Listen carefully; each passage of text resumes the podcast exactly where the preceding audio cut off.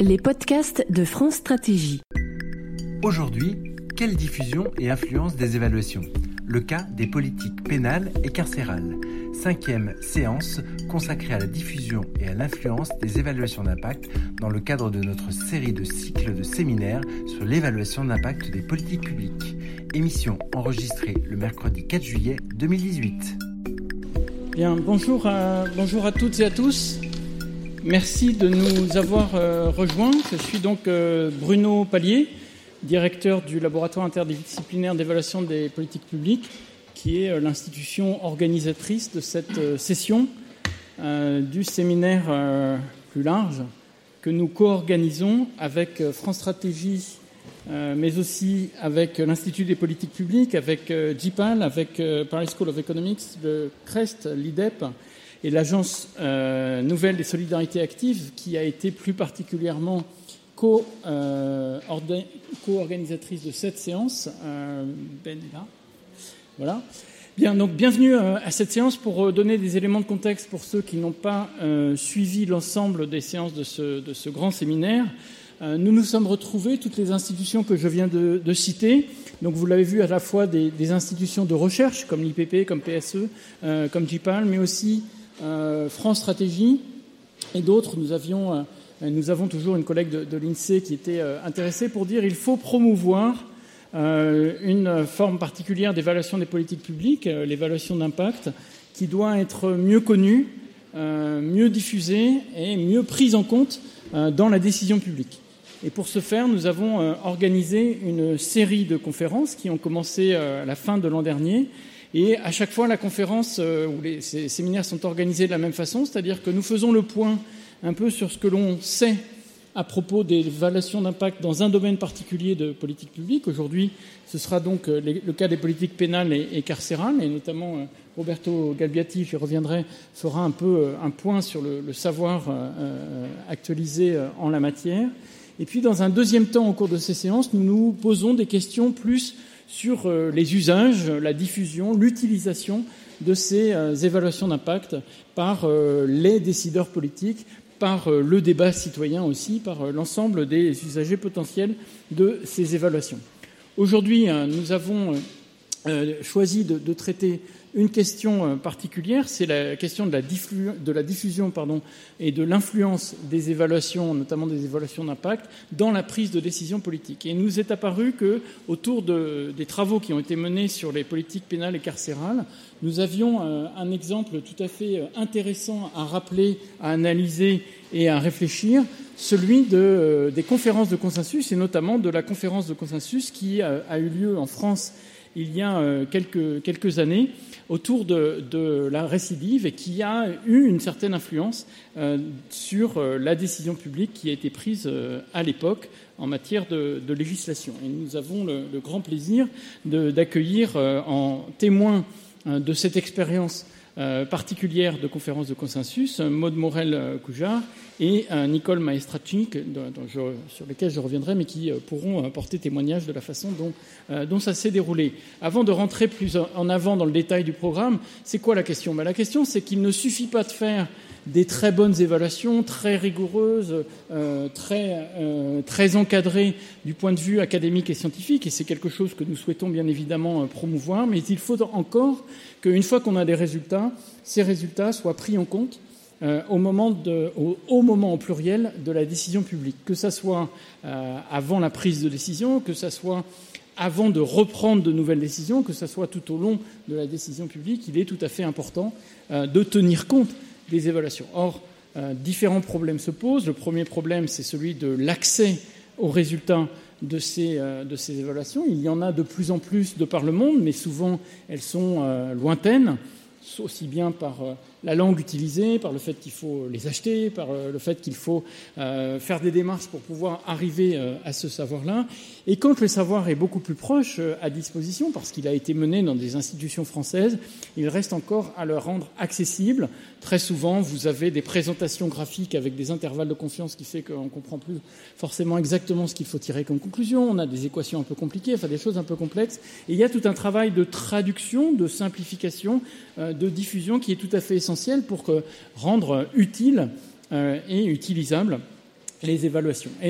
Euh, il ne s'agit pas que de faire un travail de vulgarisation et de simplification de la part du chercheur, il s'agit véritablement de, passer d'un monde à l'autre, et c'est pourquoi il nous a semblé que les expériences de plus en plus nombreuses de conférences de consensus, dont vous savez qu'elles sont d'abord inspirées par les pratiques médicales, qui sont restées entre, experts, mais les experts se retrouvent pour se mettre d'accord sur le bon protocole à partir des, résultats de, la science, vous le savez, il y a une diffusion euh, dans les pratiques euh, internationales, mais aussi en France, de cette idée de mettre devant un jury, c'est comme ça qu'on l'appelle, euh, celui qui constitue euh, cette conférence de consensus, des résultats de recherche, former ce jury à comprendre les résultats de recherche, à poser des questions euh, aux chercheurs, et puis à délibérer pour en tirer les conclusions qu'il semble à ce jury nécessaire et possible de tirer du savoir accumulé auparavant ou en externe.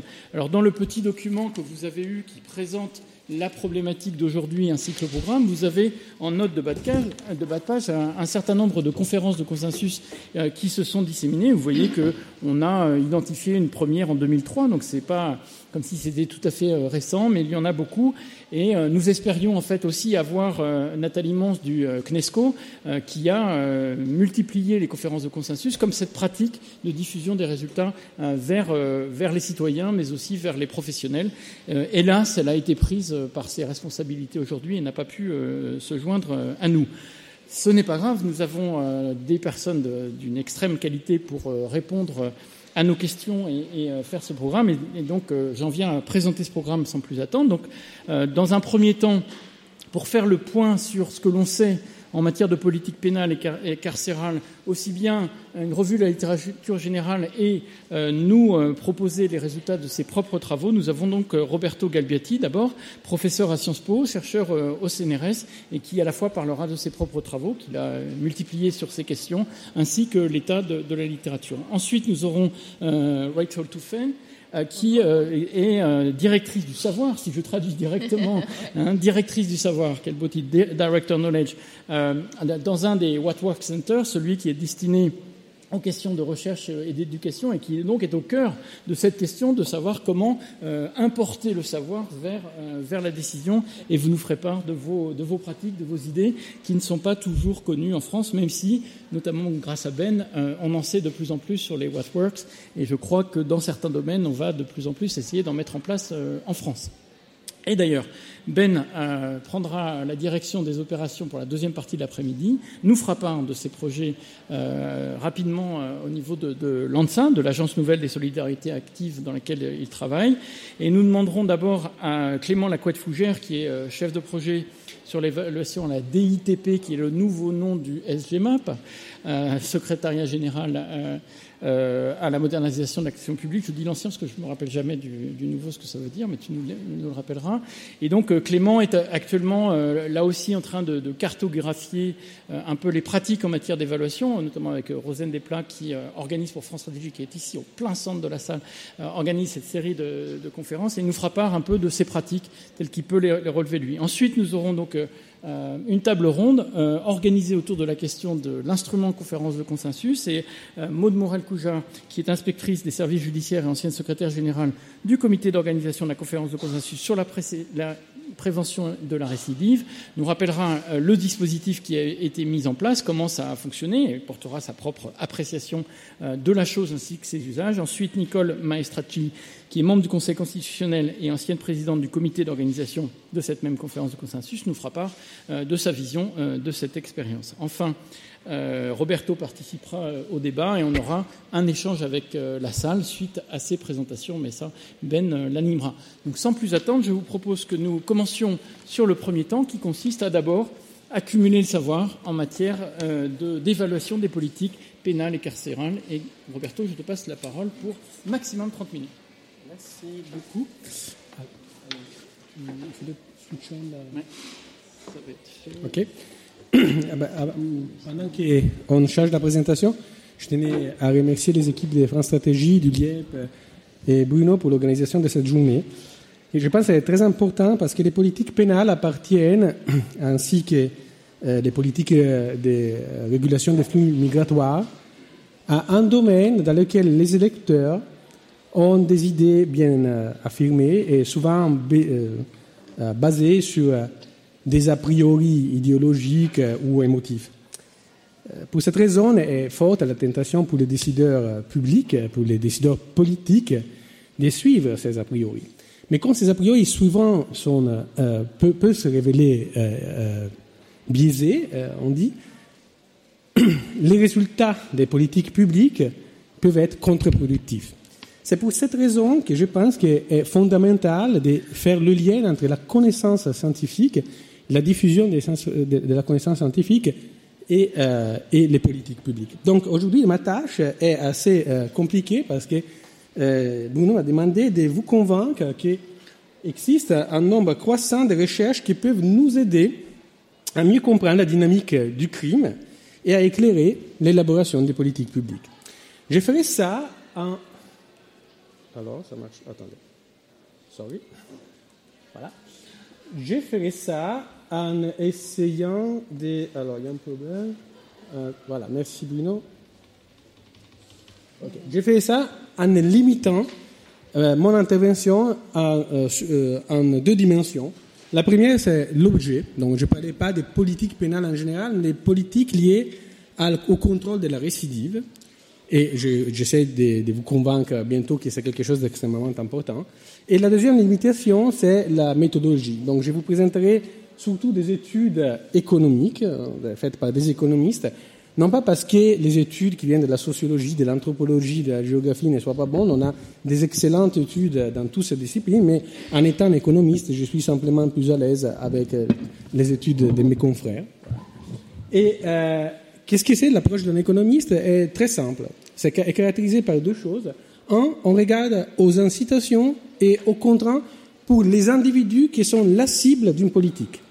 Deuxièmement, on a une grosse poids sur euh, l'économétrie. Et euh, dans ce cas, l'économétrie est quelque chose de très simple. notre objectif, c'est essayer de comprendre des liens de causalité. Donc, tout ce qu'on essaie de faire, c'est de débiaiser le biaisé de sélection. Okay donc, d'avoir des bons contrefactuels. Alors, euh, dans, la, dans, la, présentation, j'essayerai de, vous, de vous expliquer pourquoi l'importance intéressée de la récidive. Et après, j'ouvrirai au fur et à mesure la boîte de Pandore de l'incarcération, en parlant d'incitation et des contraintes qui sont imposées par les politiques d'incarcération d'aujourd'hui. Et on essayait de comprendre ensemble ce qui marche et ce qui ne marche pas dans les politiques carcérales qu'on sont amenées aujourd'hui.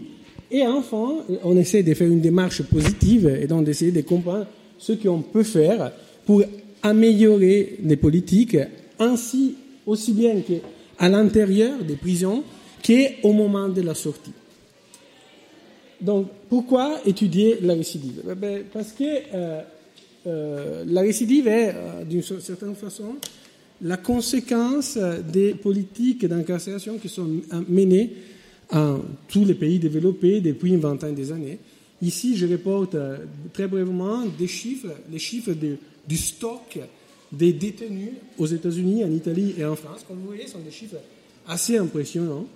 Aussi bien la détention massive vient avec des coûts très élevés. Aux États-Unis, c'est très impressionnant si on regarde le, budget alloué à, aux prisons fédérales ou, euh, euh, ou d'État et la voie du bilan euh, global qui a eu une croissance majeure dans les derniers 20 ans avec le Medicaid. Et ces chiffres sont le résultat d'une augmentation généralisée. Bruno, tu peux... Ah Merci. d'une augmentation généralisée, on connaît très bien cette figure. Aux États-Unis, on a une augmentation dans les dernières 25 euh, ans des quatre fois, de, sept, de sept fois pardon, le taux de détention par rapport aux années 90. Mais ça, c'est pas une, quelque chose une, qui est, qui est un phénomène qui est américain. C'est un phénomène qu'on voit en beaucoup de pays.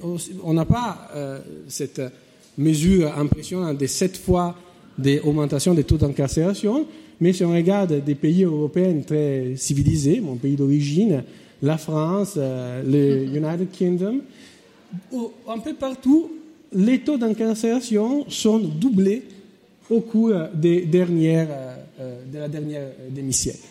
On peut, se dire, bon, ça, ce n'est pas un gros problème si ça marche. C'est un gros un pas de réduction de la criminalité. Alors, il y a toute une partie des recherches qui se pose cette question.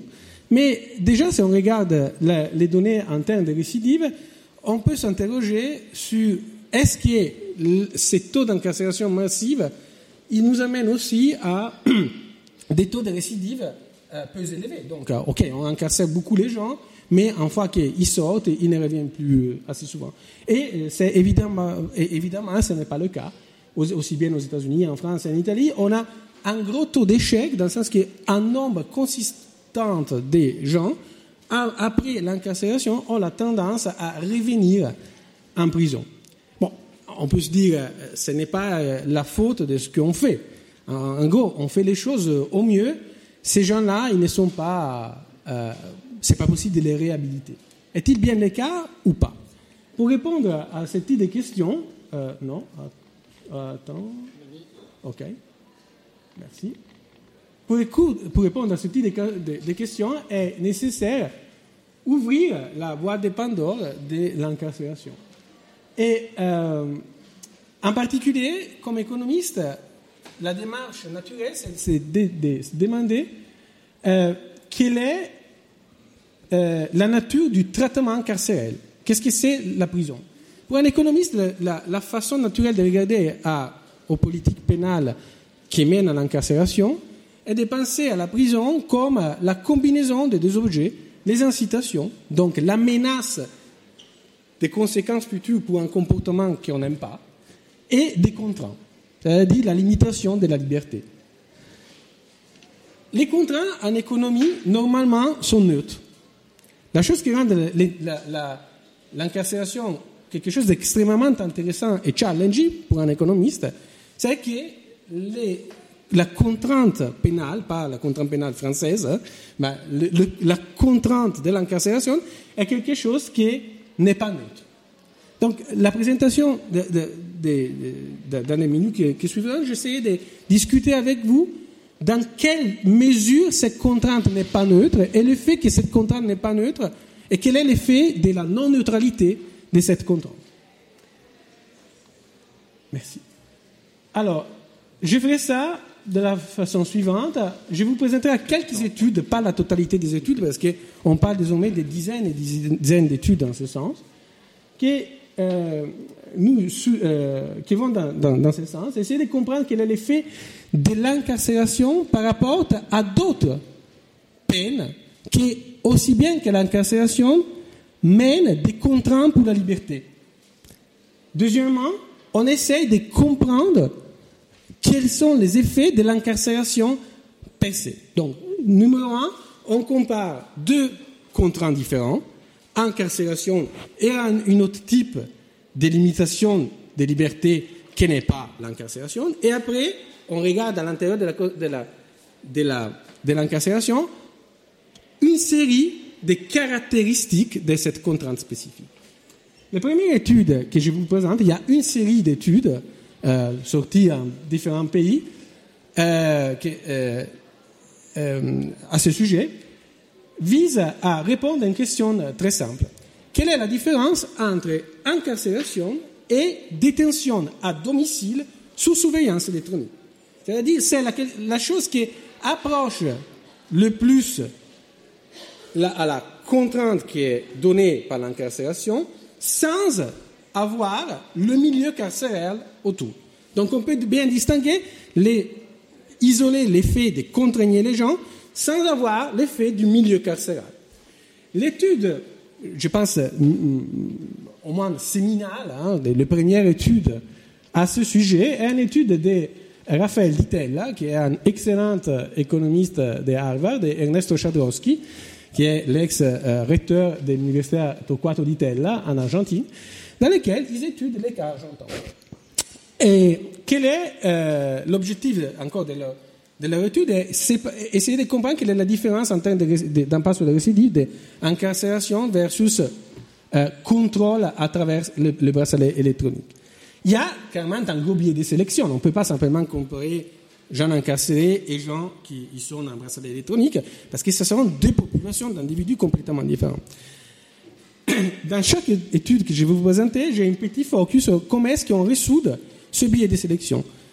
La façon très ingénieuse de résoudre le biais de sélection par ces deux chercheurs est la suivante.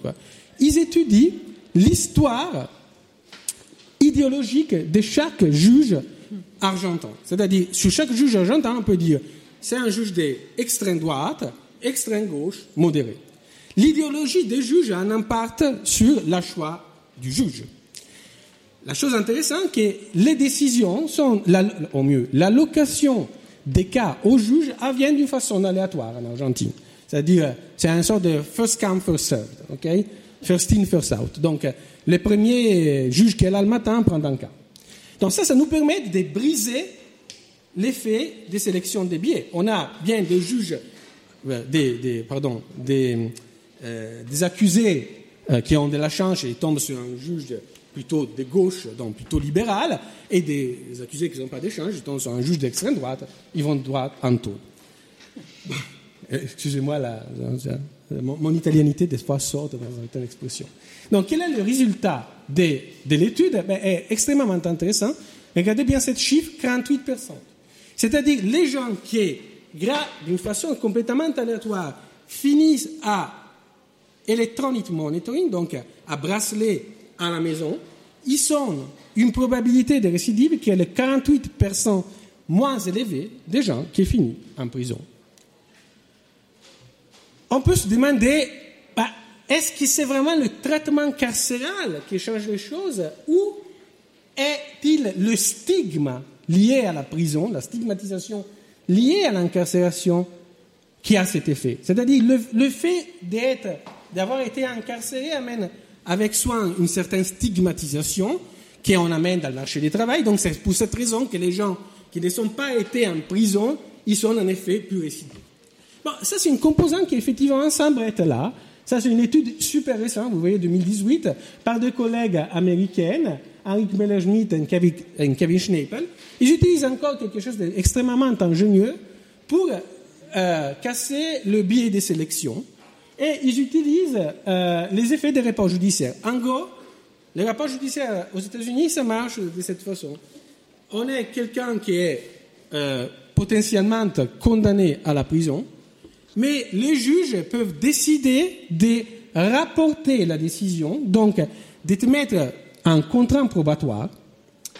À la fin du contrat probatoire, le juge peut décider tu vas ou peut décider d'écrire effectivement ta sanction sur ton casier.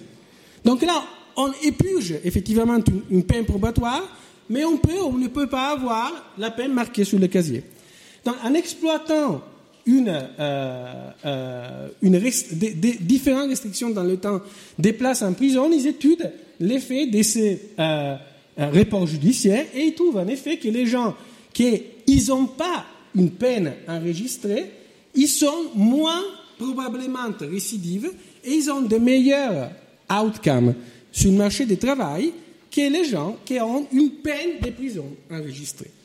Mais encore là, on peut se demander, OK, il y a ce stigma-là, OK, qui vient avec la registration de la peine, même si la peine n'est pas effectivement épurgée,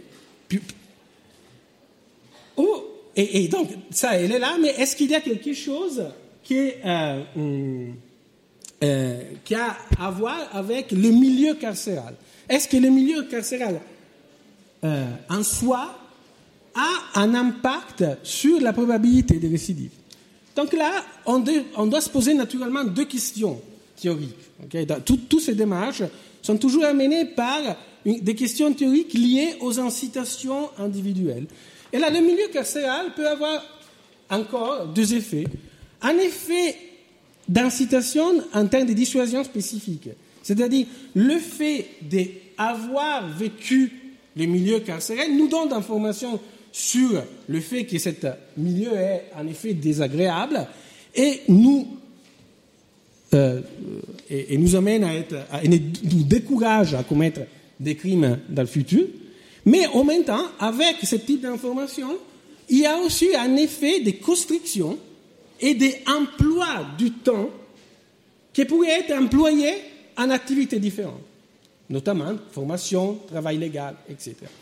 Le fait que le, temps ne puisse pas être employé en des activités qui ont un impact positif sur le capital humain, se traduit sur une réduction, sur une détérioration du capital humain pendant le temps qu'on passe en prison.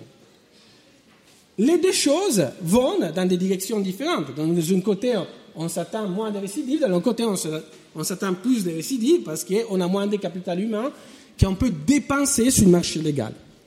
Une série d'études, ils essayent d'évaluer ce qu'en économie, on appelle la forme réduite de deux choses. Est-ce qu'il y a la première ou la deuxième des, le premier ou deuxième effet qui est prévalent? Alors, que savons-nous à ce sujet? Euh, Il y a une série d'études publiées sur l'American Law and Economics Review qui se posent exactement euh, cette question. La première étude est de Kay Chen de Yale et Jesse Shapiro maintenant à Brown, qui essaie d'évaluer quel est l'effet de passer du temps dans des prisons à haute versus basse sécurité. Donc, des prisons dans lesquelles on est plus ou moins contraint. Ils utilisent, en gros, euh, pour donner une, idée, pour casser les biais de sélection, des grilles très strictes d'allocation des prisonniers. Donc, ils comparent des, des, prisonniers qui sont juste en dessous d'une certaine euh, limite et juste en bas d'une certaine limite d'une grille très bien définie. Donc, ils arrivent à comparer des personnes extrêmement similaires entre eux. Et leur euh, conclusion, en contrôlant euh, de, cette façon pour le biais de sélection, est que des prisons de sécurité plus élevées, donc où les gens sont plus isolés, ont un effet négatif sur les récidives. Les gens sortent plus récidives de là. En partie inspiré par cette étude, avec euh, euh, deux collègues italiens, on a conduit dans 2011 une étude sur 23 000 détenus italiens. et dans lequel on essaye d'évaluer l'effet sur les récidives des trois caractéristiques assez précises du milieu carcéral. Les taux de surpeuplement, le nombre de décès en prison, dont les qualités de santé en prison, la présence ou pas des bénévoles en prison et, la distance entre l'établissement et la ville la plus proche. Donc c'est un indicateur de l'éloignement de l'établissement par rapport à la société. Comment est-ce qu'on casse le biais de sélection En utilisant des gens qui devraient être détenus chez eux, dans la ville d'origine, mais pour des raisons diverses et variées, ils sont menés ailleurs, et ils sont menés ailleurs d'une façon aléatoire. Je pourrais revenir après dans la discussion, si vous voulez, sur les détails, mais là, je n'ai pas exactement le temps. Quel est le résultat? Tu, peux euh, scroll down Merci. Euh, quels sont euh, les résultats? Mais le résultat que nul parmi ces indicateurs a un effet positif sur la récidive. Donc, tous ces indicateurs tendent à augmenter la récidive. Des prisons plus peuplées, moins ouvertes, avec des conditions de santé moins bonnes et avec un nombre inférieur de bénévoles, tout mène à des taux de récidive plus élevés. La question qu'on se pose maintenant, c'est OK, les prisons traditionnelles semblent, au moins de cette, si on regarde ces études et à plusieurs d'autres, être assez inefficaces. Mais est-ce qu'on pourrait faire quelque chose de mieux ou il faudrait fermer clairement les prisons et mettre tout le monde en surveillance électronique? Mais on pourrait peut-être, je sais pas, après, ça c'est une question euh, éminemment politique, mais déjà, essayons de comprendre dans les cas dans lesquels on améliore les choses, est-ce que les choses y vont bien? Ou au mieux, un peu mieux. Il y a deux études extrêmement récentes, récentes un de Jennifer Doliak de, l'Université de Virginie et euh, Manoudi Buller est co-auteur de euh, l'Université d'Oslo, dans lesquels il se pose une question assez euh, importante qui est quel est l'effet des prisons plus ou moins ouvertes et euh, au, mieux quel est l'effet d'une supervi supervision réduite en prison? Dans les deux cas, on trouve qu'une supervision réduite est en gros positive. On voit moins de récidives. Ces études ont un peu la difficulté d'être des études pays. Quoi. Donc, ils ne nous donnent pas, si vous voulez, des indicateurs clairement du type de prison qu'on devrait avoir. Et d'une façon, des types de prisons réalistes. Tout le monde voudrait être en Norvège, pour plusieurs raisons. À part le climat, je pense qu'on aimerait bien vivre dans un pays comme la Norvège où tout marche bien. Les prisons norvégiennes marchent extrêmement bien si comparées aux prisons françaises, italiennes, américaines. Donc, que peut-on nous faire pour rendre notre prison un peu plus similaire aux prisons norvégiennes? C'est l'objet de cette étude euh, par Giovanni Mastrobuoni de l'Université de Turin et euh, euh, Daniele ex-Banque d'Italie, qui regarde l'effet du traitement Bollate. Euh, Bollate est une prison construite à, euh, dans la banlieue de Milan euh, comme substitut à la prison de San Vittore, qui est la prison traditionnelle du centre de Milan. San Vittore est construit sur le modèle du Panopticon, donc c'est une vieille prison. Et Bollate, c'est une prison extra moderne, avec des cellules ouvertes, des ateliers, des cours de formation, des entreprises qui travaillent en prison avec des détenus, des salles pour la convivialité entre détenus et familles. Et donc, ce qu'ils font euh, Giovanni euh, Massoboni et Daniel Terlitz, c'est essayer d'évaluer l'effet bollate, l'effet d'une prison modèle réaliste. On n'est pas en train de parler de prison norvégienne, on reste dans un milieu carcéral italien, qui est assez similaire, mais d'une prison beaucoup plus humaine que les prisons traditionnelles. Le résultat est assez intéressant. Alors, d'abord, comment est-ce qu'ils traitent les bieux de sélection? Clairement, à Bollate, on a tendance à envoyer des des détenus un peu moins dangereux que des détenus qu'on envoyait à San Vittore. La chose intéressante, c'est qu'à Bollate, il y a un excès de demandes. Tout le monde voudrait avoir, voudrait y aller. Donc, ils exploitent cette, encore, cette first in, first out euh, euh, technologie pour casser le biais de sélection. En gros, ce n'est pas le fait d'être pas à Bollate, mais c'est la longueur de la peine purgée à Bollate qui varie d'une façon aléatoire. Cette variation de façon aléatoire nous permet de casser le biais de sélection. Et donc de prendre comme causal les résultats. Et le résultat causal est encore assez frappant. On n'est pas dans la mesure de 48% moins de récidives avec le bracelet électronique, mais on reste sous des chiffres assez élevés, du 15% moins de récidives par rapport à une prison italienne traditionnelle. Donc, tout ça nous suggère que des prisons plus ouvertes sont souhaitables. Pouvons-nous faire quelque chose aussi à la sortie J'essaie d'aller très vite sur ça. Je reviendrai avec plaisir à la fin si vous êtes intéressé. Avec Aurelius de l'Université de Pennsylvanie et Arnaud Philippe qui est à Toulouse, on a conduit une étude sur la France dans laquelle on essaie de comprendre quel est l'effet des conditions du marché du travail des détenus français à la sortie. Encore, on a différentes techniques pour résoudre les biais de sélection, mais la chose très intéressante, c'est qu'on regarde à la fois aux jobs qui sont créés en France et aux informations disponibles pour les détenus sur les jobs qui sont ouverts. On trouve dans notre étude qu'à la fois, euh, je vais plus, plus vite parce que je n'ai pas le temps, voilà, tu peux, voilà, c'est ça, à la fois plus d'emplois disponibles dans certains secteurs et plus d'informations sur les emplois ouvert amène à une réduction de la récidive. Je viendrai avec grand plaisir à la fin et euh, pendant la table ronde sur cette étude parce que je pense qu'il y a quelque chose de souhaitablement faisable en France à ce sujet. Ça, c'est une étude extrêmement préliminaire. On pourrait regarder plus de détails. Donc, jusqu'à là, je pense, euh, je, je combien Trois minutes? Ok. Jusqu'à là, j'essayais de démonter la contrainte. Mais on n'a pas vraiment répondu à la question est-ce que les incitations carcérales font ou pas quelque chose? Alors, comme économiste, quand on a une contrainte qui est douteuse, la première, euh, le premier instant qu'on a, c'est de se dire pourquoi ne pas transformer la contrainte en incitation? Les incitations n'écoutent rien. S'ils sont efficaces, ils nous feraient épargner plein de pognon, comme il dirait le président de la République, d'une façon très efficace. On pourrait épargner plein d'argent avec quelque chose qui est en gros plus efficace que la contrainte. Donc quoi faire? Ben, L'idée est hyper simple. Quelque chose qui est déjà en partie disponible de la loi et n'est pas exploité jusqu'au bout. Et qui c'est? C'est transformer les contraintes en incitation. C'est-à-dire laisser les gens sortir avec la menace d'épurger la peine si ils, réitèrent un crime.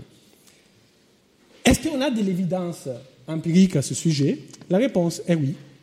Dans une étude qui est encore conduite avec Francesco Drago et Pietro Vertova en Italie, on étudie une mesure des, des, clémences adoptée par le Parlement italien en 2006.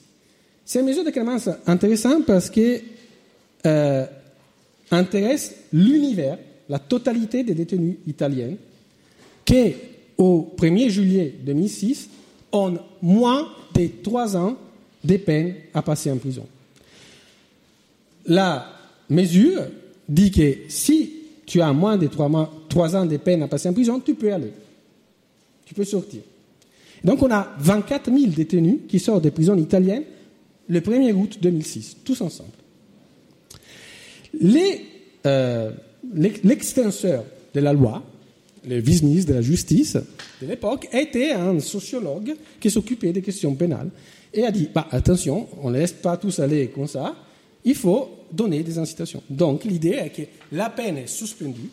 Si la personne relâchée euh, euh, commettra un autre acte illégal, criminel, dans pas nécessairement une récidive technique, même une réitération ou n'importe quel autre acte criminel, dans les cinq ans suivants, la peine suspendue sera ajoutée à la nouvelle peine. Donc vous voyez bien qu'il y a une extension équivalente à la peine suspendue dès la peine attendue. On transforme le contrat en incitation, exactement comme je vous montre dans ce graphique-là. Chaque barre sont des détenus qui ont exactement la peine, une peine résidue, une peine, pardon, originale de la même longueur. La peine résidue pour chacun de ces individus est différente et dépend en gros du moment dans lequel ils sont entrés en prison. Cette peine suspendue correspond à l'incitation à recommettre ou pas un crime. Donc, est-ce qu'on s'attend que ces gens-là qui ont une incitation plus grande à commettre un crime, ils, seront, ils seront réellement plus, ils réitéreront plus que ces gens-là qui ont une incitation moins élevée. Ben, le résultat est dans ce graphique qui résume ce papier. Les barres noires sont les gens auxquels on a pardonné moins. Et donc sont les plus récidives. Les gens auxquels on a pardonné moins, on a une incitation à commettre un nouveau crime qui est moins, qui est plus élevé des autres. Donc, excellent pour ce mécanisme des transformations des contraintes en incitation. Donc, quelle est la leçon très claire?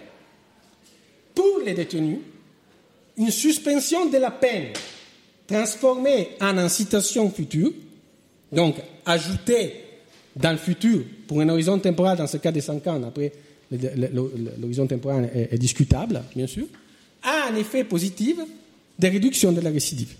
Et cet effet positif est un effet sizable, c'est-à-dire assez, assez grand.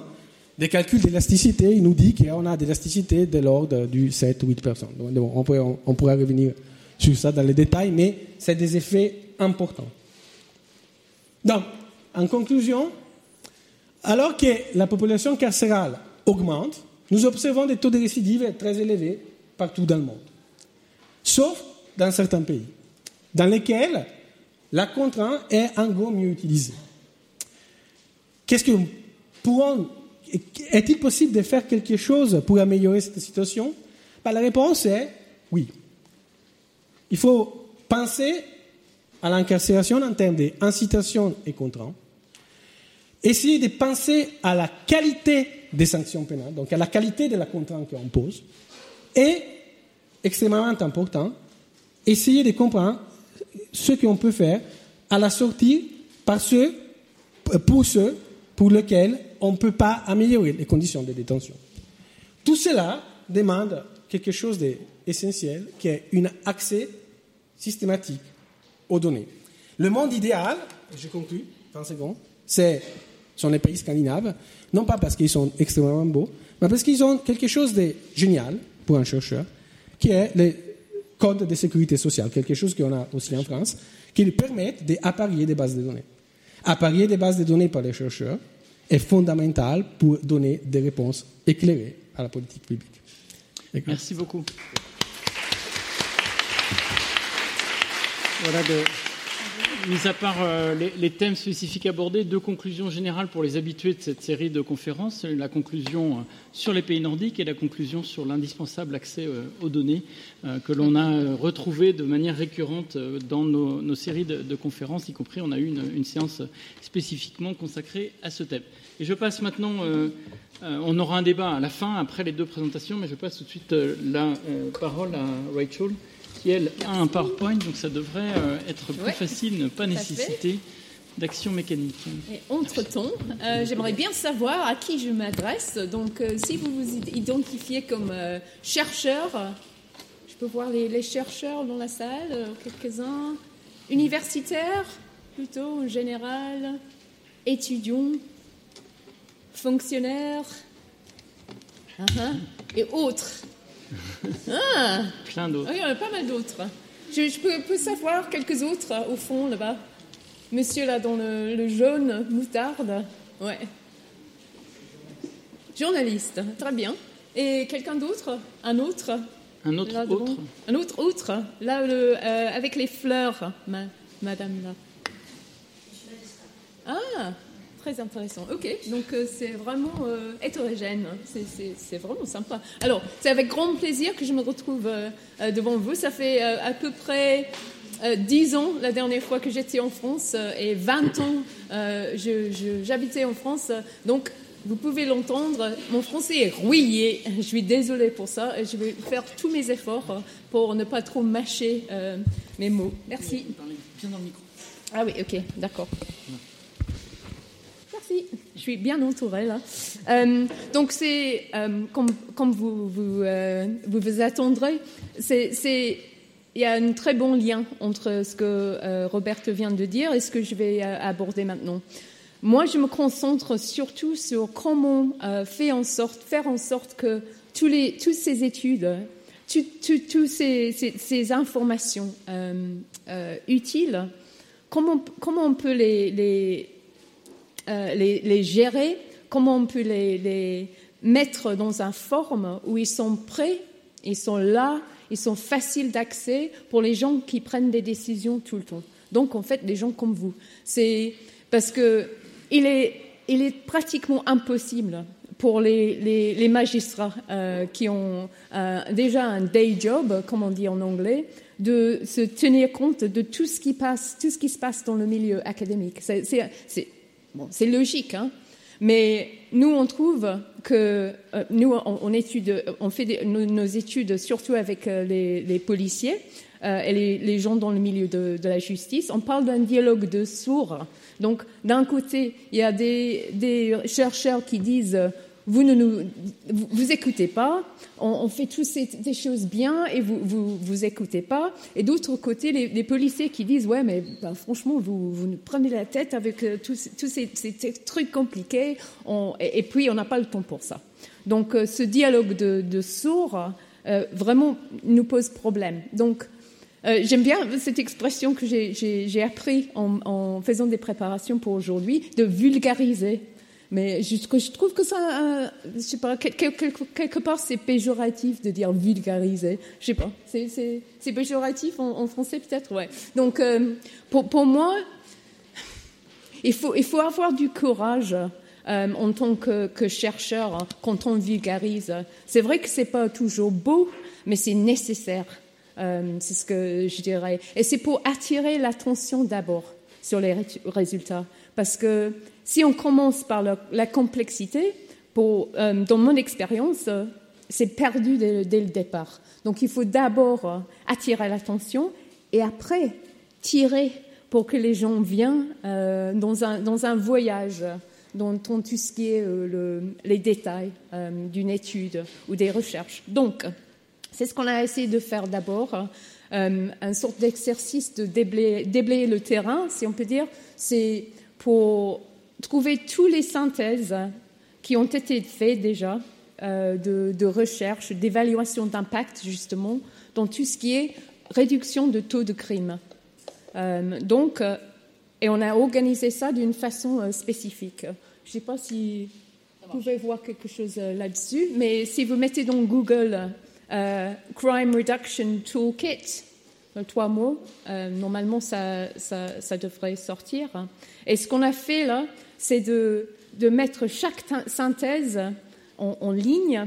Et pour chacun, on, on a dit qu'est-ce que ça donne en gros? Qu'est-ce que ça nous signale en gros? Est-ce que ça marche, cette initiative, d'après ce qu'on sait jusqu'à l'instant, ou est-ce que ça ne marche pas? Donc ça, c'est la première colonne. Mais ce qu'on a fait aussi, et d'autres Work Center euh, ne font pas euh, ce que nous on fait, parce que ça, commence à, entrer dans la complexité, mais nous on trouve ça important, c'est de dire euh, pourquoi et comment.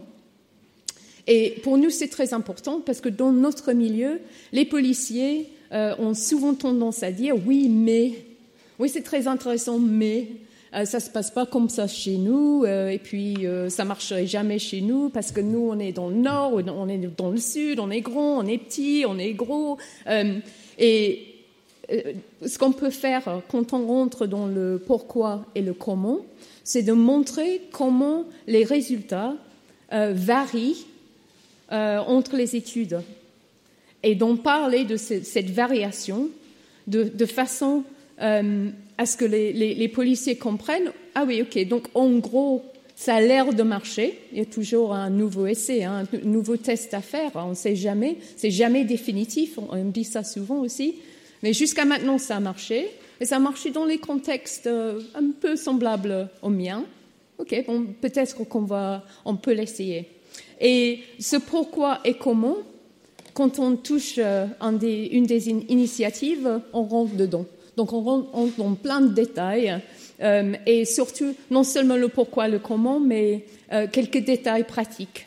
Souvent, les chercheurs euh, n'ont pas le temps, peut-être pas l'inclination d'en mettre les détails pratiques, mais ils sont très très importants pour les gens qui utilisent le, toolkit pour qu'ils puissent essayer de répliquer ou de vraiment tenir compte de ce qui s'est passé. Donc ça c'est en gros le, toolkit et pourquoi on le, présente de cette façon. Bon, est-ce qu'ils s'en servent? Euh, Est-ce que, les gens se consultent ce, cette chose? Bon, on, a eu quelques problèmes euh, euh, parce que ça a l'air déjà, même, même simplifié, et quoi que c'est trop compliqué. Donc, le, ce qu'on a fait euh, juste maintenant, on vient, de le sortir, euh, c'est pas tout à fait prêt, c'est de, mettre, euh, d'utiliser ce, genre de, de, trucs. Vous, aurez vu ça, je suis sûre, sur les, sites internet, de, mettre le, les résultats dans les bulles. Donc, les bulles, la taille de bulles, c'est la qualité de l'étude. Et puis, le couleur, c'est un rapport à prévention, répression, etc. Donc, ils peuvent appuyer sur certains, euh, il peut sélectionner essentiellement, excuse-moi, euh, et, puis les bulles disparaissent ou euh, deviennent plus, plus grandes selon ce qui, ce qui les intéresse. Mais je voulais m'attarder un peu sur une certaine initiative, c'est mon préféré.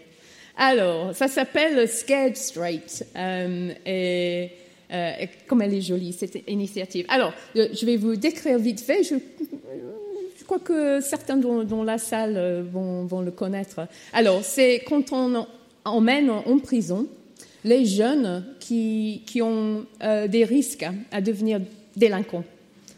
Et euh, c'est pour les faire, faire peur, qui ne voudront pas par la suite en, arriver là. Alors, trois résultats possibles. Aucun effet. Effet positif, c'est-à-dire qu'il ne, ne devient pas délinquant. Ou effet négatif, c'est-à-dire qu'il devient euh, plus délinquant qu'avant. Un petit peu de... Euh, pas d'effet Les mains pour aucun effet hein Personne croit qu'il n'y a aucun effet. Effet positif Personne Quelques-uns Ouais, ok. Effet négatif Ouais, plus de mains Ouais.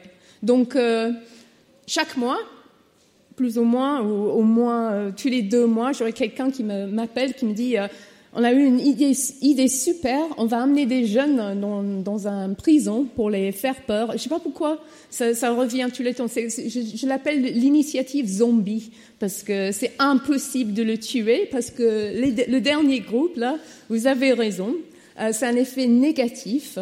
Et. Mais ça continue, ça continue. Pourquoi ça continue? Je crois qu'il y a trois raisons, et ces raisons très très importantes euh, pour euh, ce, ce, public. Donc, en premier, c'est les études américaines, pour la plupart.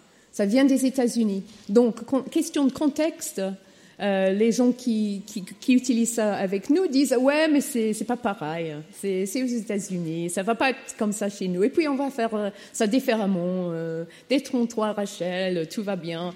Donc euh, il y a ça d'abord. Mais ensuite c'est parce qu'on peut pas vraiment expliquer expliquer pardon pourquoi ça n'a pas marché. Parce que les chercheurs dans le temps qui faisaient ces évaluations d'impact ils n'ont pas regardé euh, bien dans le mécanisme. On ne sait pas beaucoup sur les, sur les jeunes eux-mêmes, on ne sait pas beaucoup sur comment ça s'est déroulé, cette initiative, exactement euh, comment ont-ils fait pour euh, les faire venir, quel, quel groupe, est-ce que, est que les jeunes avaient déjà une famille en prison, de la famille en prison par exemple, on ne sait pas. Donc il y a plein de choses qu'on ne sait pas, ce qui fait qu'on ne peut pas expliquer le comment et le pourquoi. Et les, les praticiens trouve ça moins convaincant. Donc pour moi, il est toujours super important, si on veut communiquer avec un public, un praticien, c'est ce qui est mon cas, c'est qu'ils comprennent, ils peuvent comprendre, ils peuvent poser des questions. Et, vraiment entre, entrer dans un dialogue. Euh, donc, euh, comment, une fois qu'il y a de, des preuves, si vous voulez, des, recherches, des évaluations d'impact. On, les a triées, on les a mis dans un, un, une boîte à outils. Euh, comment faire pour que euh, ça soit facile d'accès, que les gens soient au courant, en fait? Donc, euh, il, y a, plein de, moyens, bien sûr, et, vous en, servez vous-même.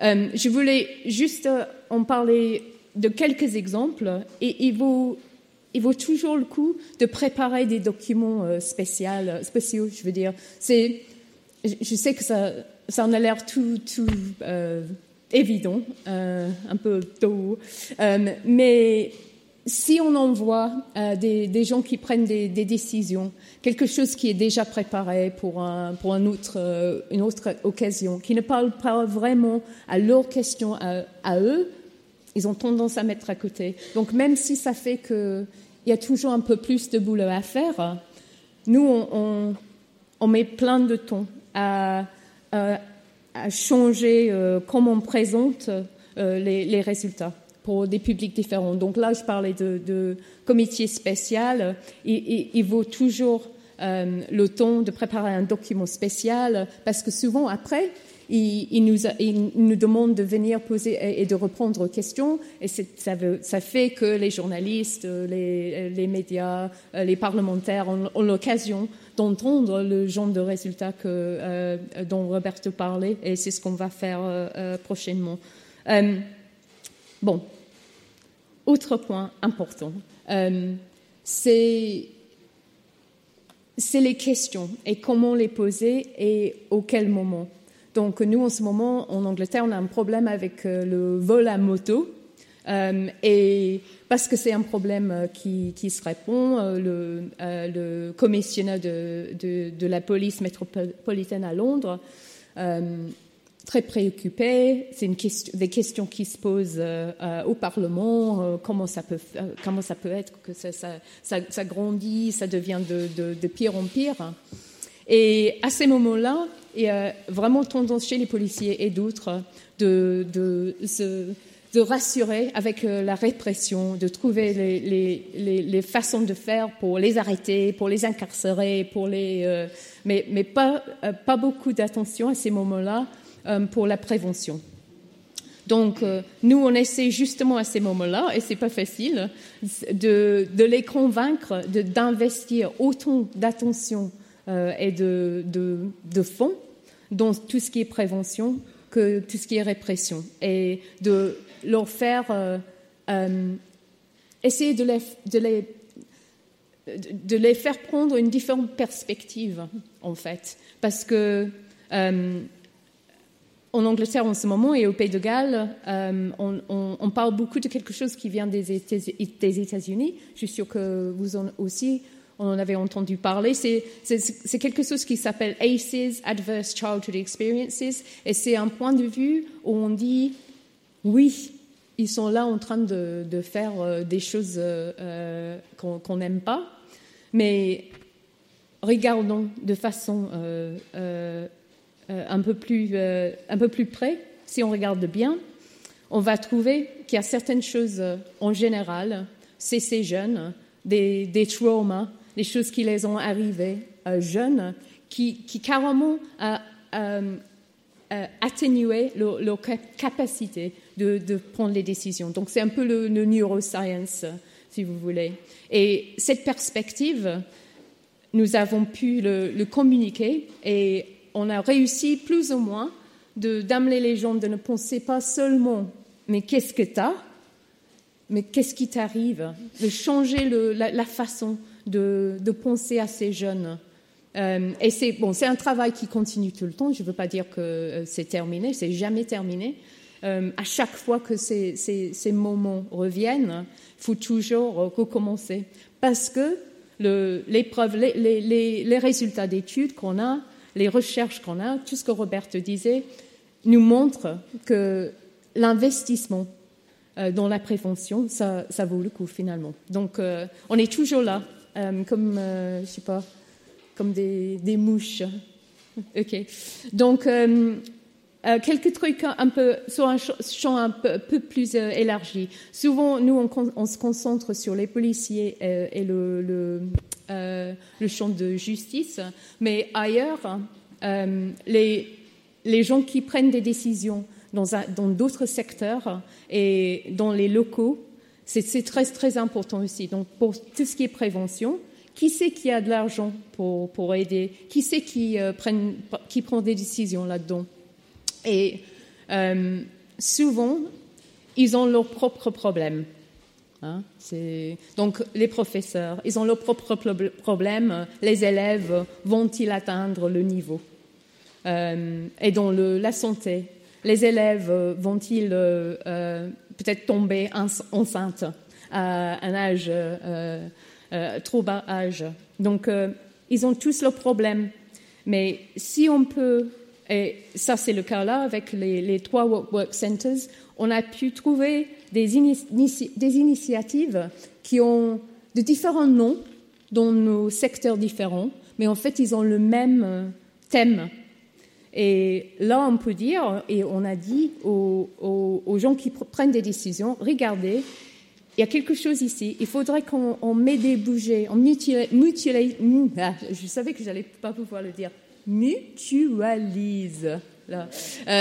les budgets et comme ça, on peut investir dans ce genre d'initiative. En fait, c'est le même, c'est la même initiative, mais on l'appelle différemment et on parle différemment. Donc euh, ça, c'est aussi c'est une, façon de voir les, recherches et de, les détourner et de les montrer aux autres différemment. Ok, moi je vais peut-être euh, parler un tout petit peu de ça aussi. Il faut aussi penser toujours à toutes les façons d'influencer. Parce que pour chaque problème, il y a tellement d'acteurs qui peuvent aider ou qui peuvent faire en sorte que ça soit impossible de procéder.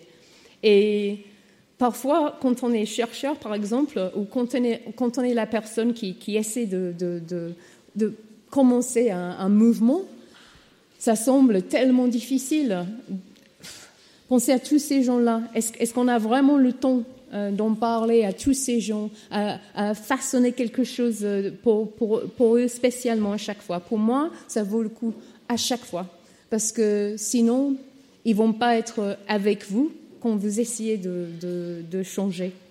Euh, l'accès aussi, donc le, moment d'accès, quels moyens on existe, existe-t-il pour, rendre le, les preuves, les recherches, les études dans la main de quelqu'un au moment qu'il prenne une, décision.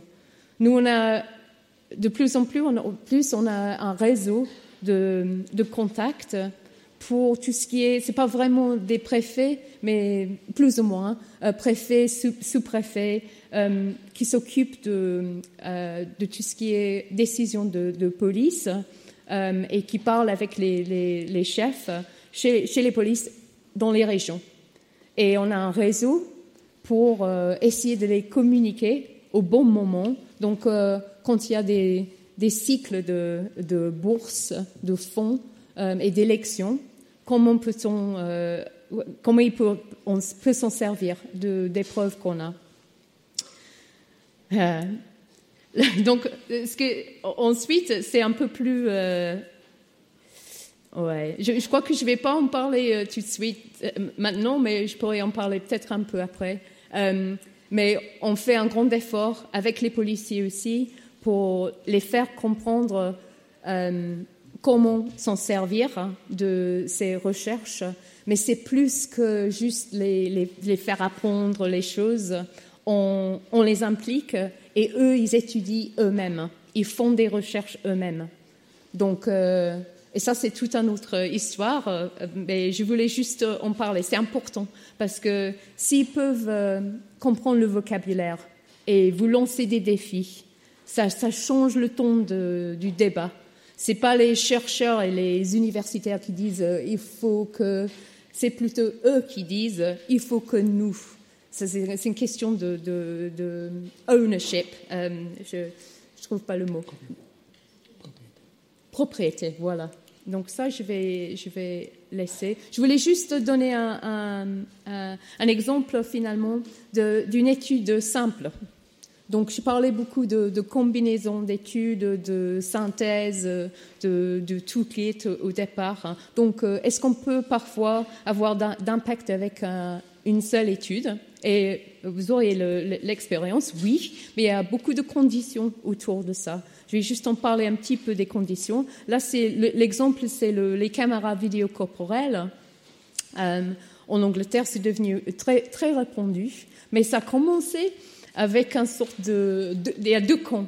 Y a ceux qui disent que ça va jamais faire de, de, de, différence parce que de toute façon ils vont pas les allumer les caméras et puis euh, pourquoi ça changerait euh, des choses quand les caméras sont pas allumées?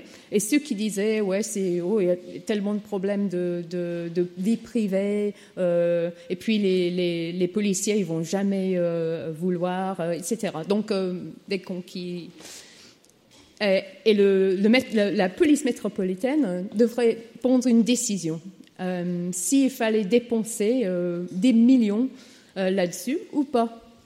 Et donc on tombait à un moment euh, euh, utile. Et c'est souvent une question de repérer les, des opportunités aussi, aussi je trouve. C'est de regarder autour de, autour de vous, là où il y a des moments où quelqu'un va faire quelque chose de toute façon ou pas. Et si avec un petit peu d'influence, il, il serait peut-être susceptible à faire un projet de recherche en même temps. Parfois, c'est pas beaucoup plus long et c'est pas beaucoup plus cher. C'est juste une question de quelques détails et un petit peu plus de temps pour, pour faire le, mode aléatoire et tout le, le, technique. Donc là, c'est le cas. Donc on a, on a, on a pu les persuader, que c'était une bonne idée de, de, de travailler ensemble, de, de tester si la qualité de contact euh, entre public et police allait améliorer, euh, s'il y, allait avoir euh, plus de, de, de, peines judiciaires. Et il y avait quelques exemples déjà aux États-Unis où ils avaient eu de, une baisse de plaintes contre la police, par exemple. mais c'était une toute petite étude. Donc on a fait ça euh, avec la police métropolitaine. C'était une super collaboration qui a, qui a vraiment bien marché. C'était question de repérer l'opportunité. C'est un des chercheurs euh, chez nous qui a qui un jour s'est dit il y a une décision qui va se faire là. Si on peut s'incruster un peu, on, va peut-être pouvoir faire une, étude massive. Et c'est le cas. Euh, et donc, on a utilisé une méthode aléatoire, euh, des caméras vidéo corporelles pour tel groupe et pas pour tel groupe, et on a comparé les, résultats. Ce qui est sympa avec euh, ce genre de, de, euh, recherche, c'est très simple à, expliquer. Et, bon, résultat, vite fait, ouais, donc le, le, taux de plainte a bien baissé, mais ça a varié beaucoup. Donc, en haut, là, euh, on parlait de odds ratio, euh, tout ça avec l'image. Mais en gros, ça a eu l'effet et ça a été très intéressant d'aller un peu dans les détails. Pourquoi euh, il n'y a pas eu de résultat? Dans la bonne direction dans certains endroits. Et en bas, pas de résultat sur les peines judiciaires. Donc, en fait, un résultat de l'autre côté. Et là, on est en train de faire une, euh, poursuite, donc euh, de, de, suivre ces résultats plus loin dans le système judiciaire pour comprendre qu'est-ce qui se passe là. A des questions très intéressantes là, là-dedans. donc, finalement, je vais sauter ça. Hop pour en terminer là. Donc avec euh, ce, ce seul étude, oui, il y a une image qui n'est pas apparue, voilà tout un tas de, travail autour euh, pour que ça, euh, ça ait des, résultats voulus.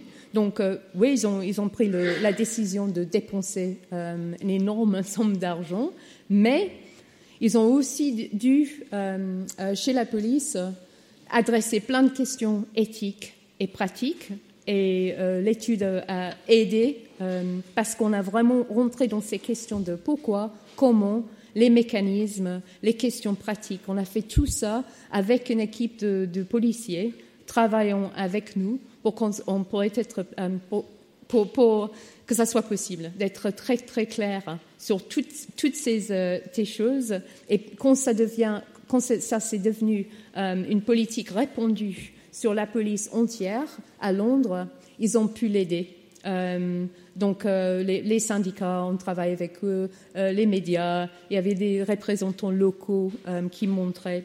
Et ce qui est intéressant, c'est que c'est ça enfin, c'est logique aussi, hein, mais les, gens qui montraient, quand, c'était les, les, gens haut placés chez la police qui ont parlé, ça marchait pas vraiment. Ils n'étaient pas vraiment convaincus. Mais quand c'était un des leurs, qui leur expliquait comment ça fonctionnait et les questions, les problèmes. Euh, euh, c'était beaucoup plus convaincant. Donc c'est aussi une, question de communication au bon niveau euh, pour, pour ce qu'on on, veut, on veut dire finalement. Donc une seule étude parfois, oui, mais en général pour moi c'est une question de combinaison de moments et de réparer et, saisir les opportunités. C'est tout. Merci.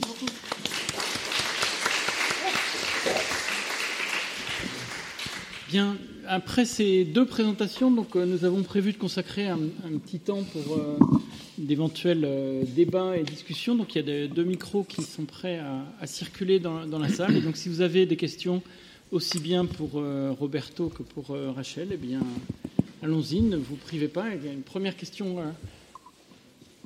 au milieu de la salle. C'est toujours la première qui est la plus difficile à venir, donc merci euh, d'avoir euh, pensé à la première question. Bonjour, Franck Vermeulen. J'ai trois questions pour M. Roberto Galbiati. D'abord, euh, sur le premier slide que vous avez montré, on voit une explosion du nombre d'incarcérations aux États-Unis à partir des années 80. En tant qu'économiste, voyez-vous une corrélation, voire une causalité avec l'arrivée au pouvoir de Reagan et la politique néolibérale Ma deuxième question concerne euh, la corrélation entre le type de délit. Vous parlez de crime, mais euh, dans une prison, vous avez différents types d'incarcérés euh, pour différents types de délits. vous avez le grand banditisme, vous avez les délits financiers, vous avez la petite délinquance, et enfin, vous avez ce qu'on appelle en prison les pointeurs, c'est-à-dire les crimes sexuels.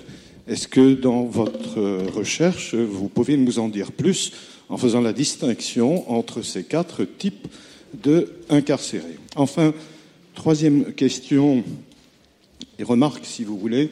Vous dites euh, supervision réduite améliore la probabilité des réinsertions. Euh, est-ce que vous tenez compte du fait que dans une prison, même avec une supervision euh, diminuée, il y a une hiérarchie très importante et qui n'est pas la hiérarchie euh, officielle, mais celle des détenus. Merci beaucoup. Euh, on commence. Tu veux réagir tout de suite Comme on collecte? On peut peut-être voir s'il y a. Est-ce qu'il y a une deuxième question tout de suite à suivre? Oui. J'ai une question euh, pour Rachel. Est-ce que vous voulez vous, vous présenter, s'il oui, vous plaît? Je voulais vous poser une question globalement sur les méthodes de prévention, euh, est-ce que vous avez expliqué d'ailleurs sur les questions de caméra euh, à la fin Est-ce qu'il n'y a quand même pas, de manière sous-jacente, un certain euh, conflit d'objectifs entre ceux qui, représentant davantage la société ou les victimes, veulent diminuer le niveau de délinquance et ceux qui, étant armés au sens strict du terme pour combattre la délinquance, ont aussi besoin d'avoir une justification et éventuellement de proposer des, nouvelles méthodes ou de demander des nouveaux équipements ou euh, de bénéficier davantage, euh, pas davantage liés à leur profession. Hein. On ne pas rentrer dans les détails euh, compliqués. Donc voilà, donc il y, a, quelque part en fait un intérêt général, mais qui est très diffus. Et puis il y a des intérêts particuliers qui ne sont pas déconnectés de l'intérêt général, mais qui sont plus concentrés et pas forcément, euh, qui priorisent pas forcément les questions de prévention. Merci beaucoup. On va d'abord euh, essayer de répondre à ces deux questions dans un premier temps, et puis euh, ne vous privez pas d'en préparer d'autres. Ok. Merci beaucoup des questions. Tous les trois, trois remarques très, très intéressantes. Alors, la première, entre le lien entre les politiques réganiennes et, et les taux d'incarcération. Est-ce qu'il y a un lien ou pas? Difficile à dire. Euh, une chose que, je, peux vous dire, parce qu'elle est partie de ma recherche pour un, c'est que euh, les politiques, euh, répondent aux incitations électorales et dans le domaine de la criminalité, et les électeurs répondent à la fois aux interventions des politiques. Ça, c'est l'objet d'un de mes études dans ce moment. Et pourquoi je dis ça? Parce que c'est très important. C'est quelque chose d'extrêmement important parce que euh, ça nous appartient, en tant que chercheurs et gens du, milieu, d'essayer de casser euh, ce lien. Les politiques se font sur les émotions. Si on ne sort pas de ce lien dans lequel on aide les électeurs à mieux comprendre le contenu de certains politiques, on ne s'en sortira pas. Euh, l'étude, euh, euh, la dernière étude que je vous ai présentée et l'étude sur les effets des politiques, sur les effets électoraux des politiques criminelles, c'est quelque chose à propos de, duquel, de, je discutais avec Enrico Coletta, qui est un de nos collègues de Sciences Po, qui est l'ex-vice-premier ministre italien, qui a mis en place la politique que je, décris. Hein. C'était le, secrétaire d'État avec Romano Prodi. Et encore aujourd'hui, hein, électoralement, il regrette de l'avoir fait. Parce que c'est vrai qu'il a eu un impact négatif électoralement.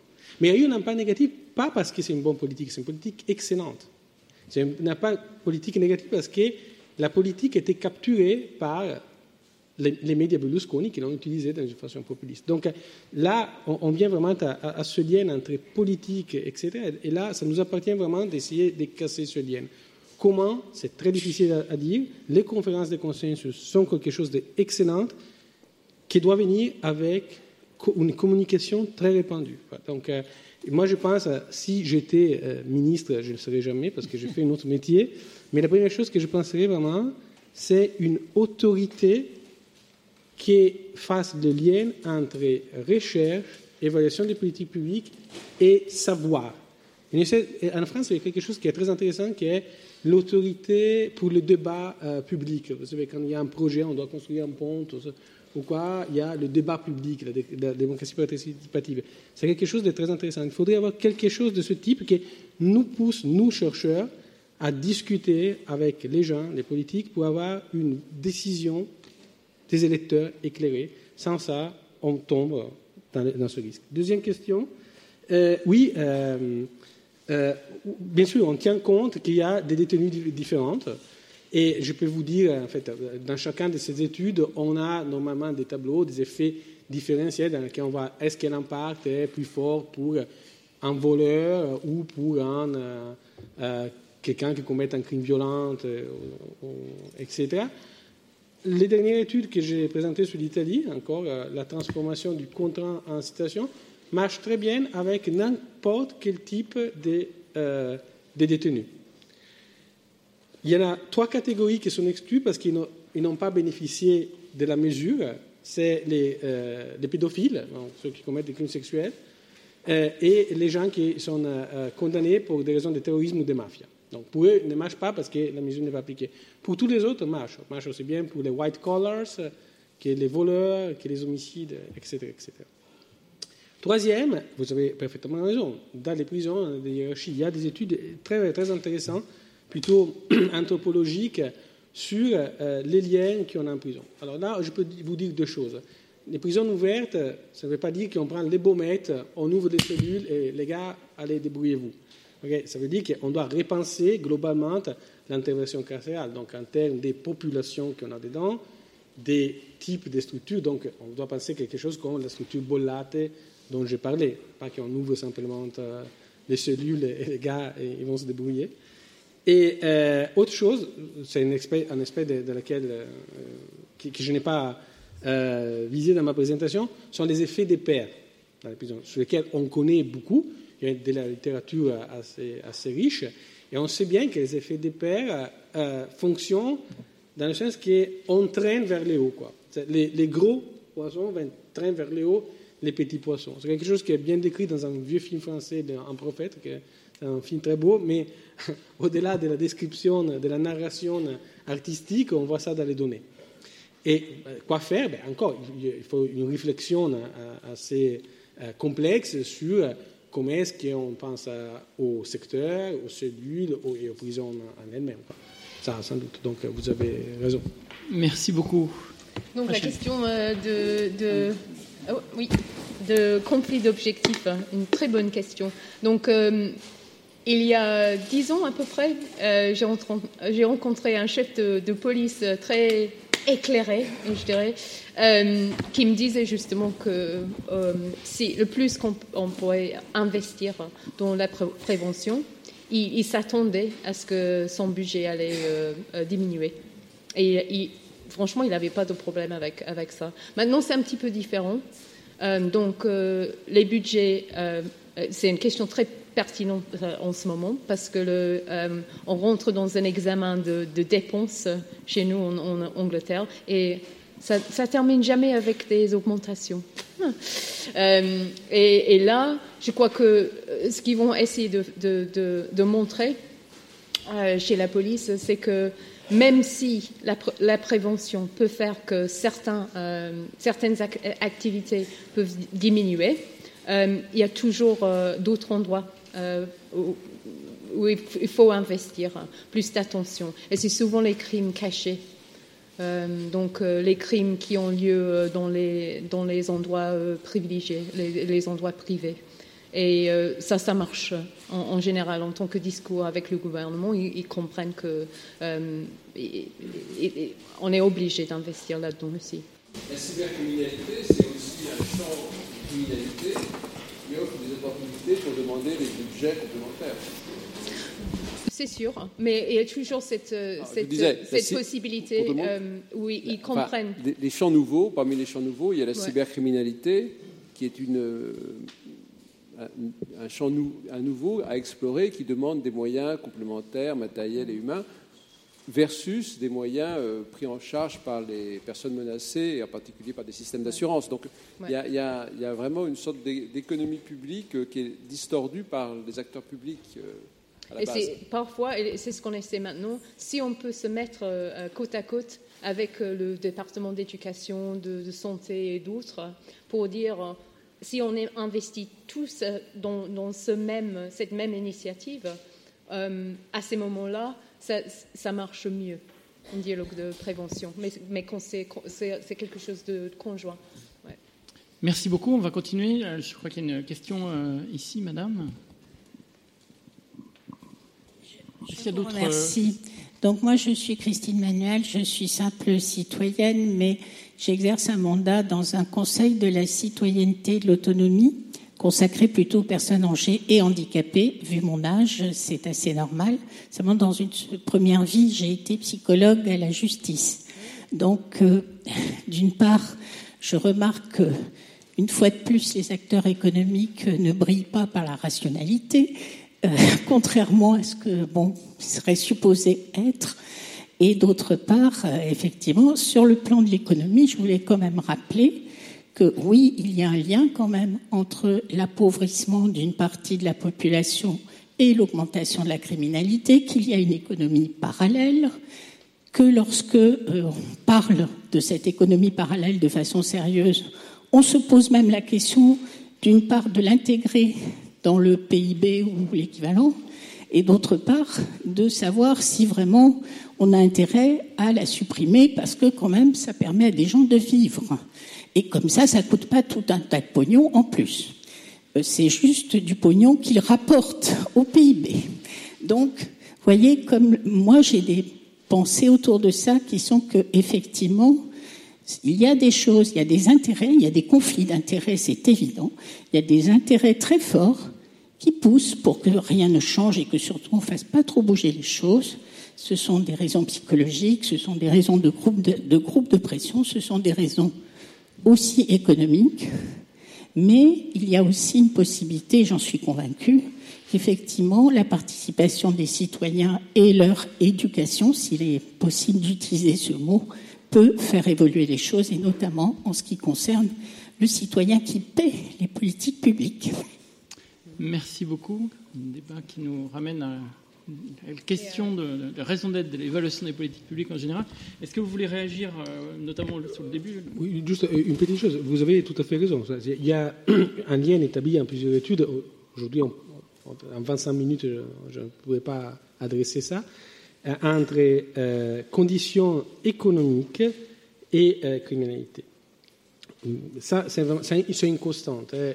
Il y a une partie des des études très intéressantes conduites par Denis Fougère euh, et Francis Camars euh, sur le lien entre euh, chômage et criminalité, même en France. Il y a quelque chose à dire, c'est que tout le monde voudrait réduire la pauvreté et augmenter les emplois. C'est quelque chose d'un peu difficile sur lequel plusieurs gouvernements se sont cassés la tête et pas seulement la tête. On peut faire quelque chose de plus pratique, c'est exactement la chose l'objet d'une de mes études avec Aurelius et Arnaud Philippe, c'est qu'à nombre d'emplois donnés, on doit réduire les frictions du marché du travail. Traduction, on doit aider les gens au risque de commettre un crime, mais avec une volonté d'être employé, à rencontrer les entreprises qui sont la volonté de les embaucher. C'est quelque chose de pas extrêmement compliqué, c'est quelque chose auquel on peut penser avec euh, Pôle emploi. C'est quelque chose et à, à coût assez faible. C'est quelque chose qui n'est pas augmenter les emplois, ça c'est quelque chose de difficile à faire. Autre chose, c'est à nombre d'emplois donnés, réduire les frictions du marché du travail est un peu plus simple à faire. Merci. Peut-être un Oui, exemple euh, euh, dont je peux parler dans le nord de, de l'Angleterre, un endroit qui s'appelle Wigan, W-I-G-A-N. Et là, ils ont fait une sorte de contrat euh, euh, public euh, élu euh, en ce qui concerne euh, les budgets, les budgets qui, qui diminuaient et comment les attribuer et ce qu'ils attendaient du citoyen, ce que le citoyen pouvait attendre du conseil. Euh, c'est un exemple vraiment intéressant. Ils ont, ils ont, pour moi, c'est un exemple de, de succès. Merci beaucoup. Est-ce qu'il y a d'autres questions? Oui, ça y est, ça commence à venir. Donc au fond de la salle, là, deux questions. Merci. Bonjour Florent Vedio, ancien conseiller au ministère de la Justice. J'avais une question sur l'impact sur la récidive, euh, la le niveau de recrutement et de formation des personnels pénitentiaires. Est-ce que dans vos études, euh, c'est un, un biais, c'est-à-dire vous avez évoqué le- le- la, la baisse de supervision, mais aussi la, la- la qualité de la supervision, le, rôle qui leur est euh, conféré, le rôle qu'ils se confèrent également. Est-ce que ça fait partie des, des- des paramètres des études que vous avez pu euh, conduire? Attends, attends. Je vois que vous dites non, donc c'est. D'accord, merci beaucoup. Deuxième question. Oui, euh, alors je m'appelle Marie-Alix Forestier, je travaille dans un cabinet de conseil et je suis spécialisée en secteur public. Et euh, j'ai récemment participé à euh, la rédaction d'un rapport de l'Institut Montaigne sur le travail en prison. Du coup, euh, c'est un sujet. et J'ai accessoirement travaillé au déploiement d'un logiciel de gestion de la détention dans les prisons en France. J'avais deux, points. Un premier point sur votre conclusion, Monsieur Gabelti, sur l'accès aux données. Le constat aujourd'hui en France, c'est que avant même d'accéder aux données, il faut la générer cette donnée, et elle est malheureusement, euh, enfin, le parent pauvre de la politique publique en France, en particulier euh, à la justice. Et en fait, on a du mal à trouver des solutions pour la générer cette euh, cette donnée. Enfin, comment est-ce qu'on arrive à avoir des informations fiables, exhaustives sur la situation des détenus et non seulement dans le cadre de leur incarcération, mais aussi à la sortie, à un moment où en fait ils ne sont, enfin ils sont censés être des citoyens, j'allais dire classiques, et on ne peut plus les suivre. Euh, on a tout un sujet sur, en en recherche sur la- les cohortes qu'on a du mal à résoudre euh, pour des questions euh, légales. C'est un, un premier point. Euh, J'ai oublié le second, donc du coup. euh, Voilà. Est-ce qu'il y a une dernière question euh, avant que nous passions la rép- Il le temps à la réponse? Oui. Euh, bonjour, euh, Rebecca Lévy-Villain, je suis étudiante. Euh, moi, je me demandais juste s'il y avait un effet différencié euh, en termes de récidive pour les hommes et pour les femmes. Et si les mesures, par exemple, le traitement bolaté, euh, avaient eu des répercussions différentes pour les hommes et les femmes. Très bien. Une dernière question. Voilà. Bonjour, je m'appelle Eliane Martinez, je fais partie d'une association qui s'appelle Prison Insider. On anime un site internet sur les prisons dans le monde. Euh, moi, je voulais poser une question à Monsieur Galvati euh, sur euh, la question des alternatives à l'incarcération. Alors, bien que cela a un effet qui est incontestablement positif sur les taux de récidive, il en est moins que ça pose quand même des questions, notamment certains types de sanctions euh, comme le placement en détention euh, au domicile. Euh, par exemple, aux États-Unis, euh, les entreprises qui investissent euh, dans, dans les prisons privées se convertissent de plus en plus vers les peines alternatives comme le bracelet électronique en prévision de la réduction de la population carcérale qui s'annonce. Euh, en Belgique, ils sont un terme qui est assez illustratif, euh, c'est le filet pénal. Et euh, ils constatent qu'il y a une augmentation du nombre de personnes. Est-ce que c'est trop près? Ouais. Il y a une augmentation du nombre de personnes qui euh, sont sur mesure de bracelet électronique, mais il s'avère que ce sont des personnes qui n'étaient pas concernées par l'incarcération dans un originalement, et donc simplement ça augmente l'étendue de ce filet pénal euh, au lieu d'avoir un effet sur la diminution de l'incarcération. Merci beaucoup. Donc je vais passer la parole à euh, Rachel, peut-être d'abord, si elle le souhaite. Ah non, je crois que Euh, la Roberto. plupart des questions, c'est pour Roberto. Ok, ben, ce sont beaucoup de questions, j'essaie d'être rapide et de l'ordre. Alors, euh, qualité de la supervision donnée. Alors, est-ce que non, on n'a pas dans les études des mesures de ce type, de la qualité. Enfin, la chose, les choses que je vous présenter sont assez séminales, hein, c'est des études très récentes sur encore euh, supervision réduite euh, ou pas. Et, mais après, euh, comment est-ce qu'on sélectionne les personnels comme ça C'est une question extrêmement intéressante sur laquelle, qui se cherche, il n'y a pas une, des recherches assez fiables au moment. Deuxième question, l'accès aux données. C'est une question excellente. je suis pas la bonne personne à poser la question. Moi, je suis un usager des données, je ne détiens pas les données. Euh, il y a des, problèmes euh, effectivement juridiques de l'accès aux données, qu'on euh, veut bien garder l'anonymat, on veut bien éviter des abus. Je pense que c'est assez bien que les administrations ne puissent pas faire un appareillement, systématique des, bases pour des questions de, tutelle, d'éviter des abus politique. Mais ça, c'est un débat sin fine hein, en France et ailleurs. Mais en même temps, je pense qu'un accès plus facile pour les, chercheurs, c'est quelque chose avec, je vois des, personnes du ministère de l'Intérieur et de la Justice euh, au milieu de la salle que je connais bien. C'est un débat qu'on a, eu euh, dans le passé. Je pense que c'est extrêmement important de faciliter. Je sais qu'il y a une volonté, mais euh, sur ce sujet-là, la, mm, volonté sometimes, hein, parfois, euh, se brise avec des contraintes qui ne sont pas forcément des contraintes techniques ou juridiques. Hein. Et donc, je vous laisse, euh, donc, plutôt des contraintes politiques, et, mais ce serait bien d'essayer de, pouvoir les dépasser. Euh, il y avait une question. Ah, oui, le, filet pénal. vos, questions, si je la comprends bien, c'est est-ce que si on ouvre la possibilité de l'alternative, donc du bracelet électronique, on utilise ça d'une façon démesurée. Donc, euh, on, euh, on sur dans la machine pénale des gens qui autrement ne seraient pas. C'est une question excellente. C'est une question excellente que je, que je me pose. C'est une question que je me, pose, je me suis posée récemment avec euh, des, des, des co-auteurs, d'autres chercheurs. On n'a pas une réponse. Et je pense que c'est quelque chose d'extrêmement intéressant, mais pour, la, pour le mieux comprendre, c'est essentiel de bien étudier le comportement des juges. Ça, c'est une autre volet de la, de la recherche, auquel euh, personnellement aussi je m'intéresse, mais c'est quelque chose d'extrêmement intéressant de comprendre quel est la, le, comment est-ce qu'un juge prend ses décisions.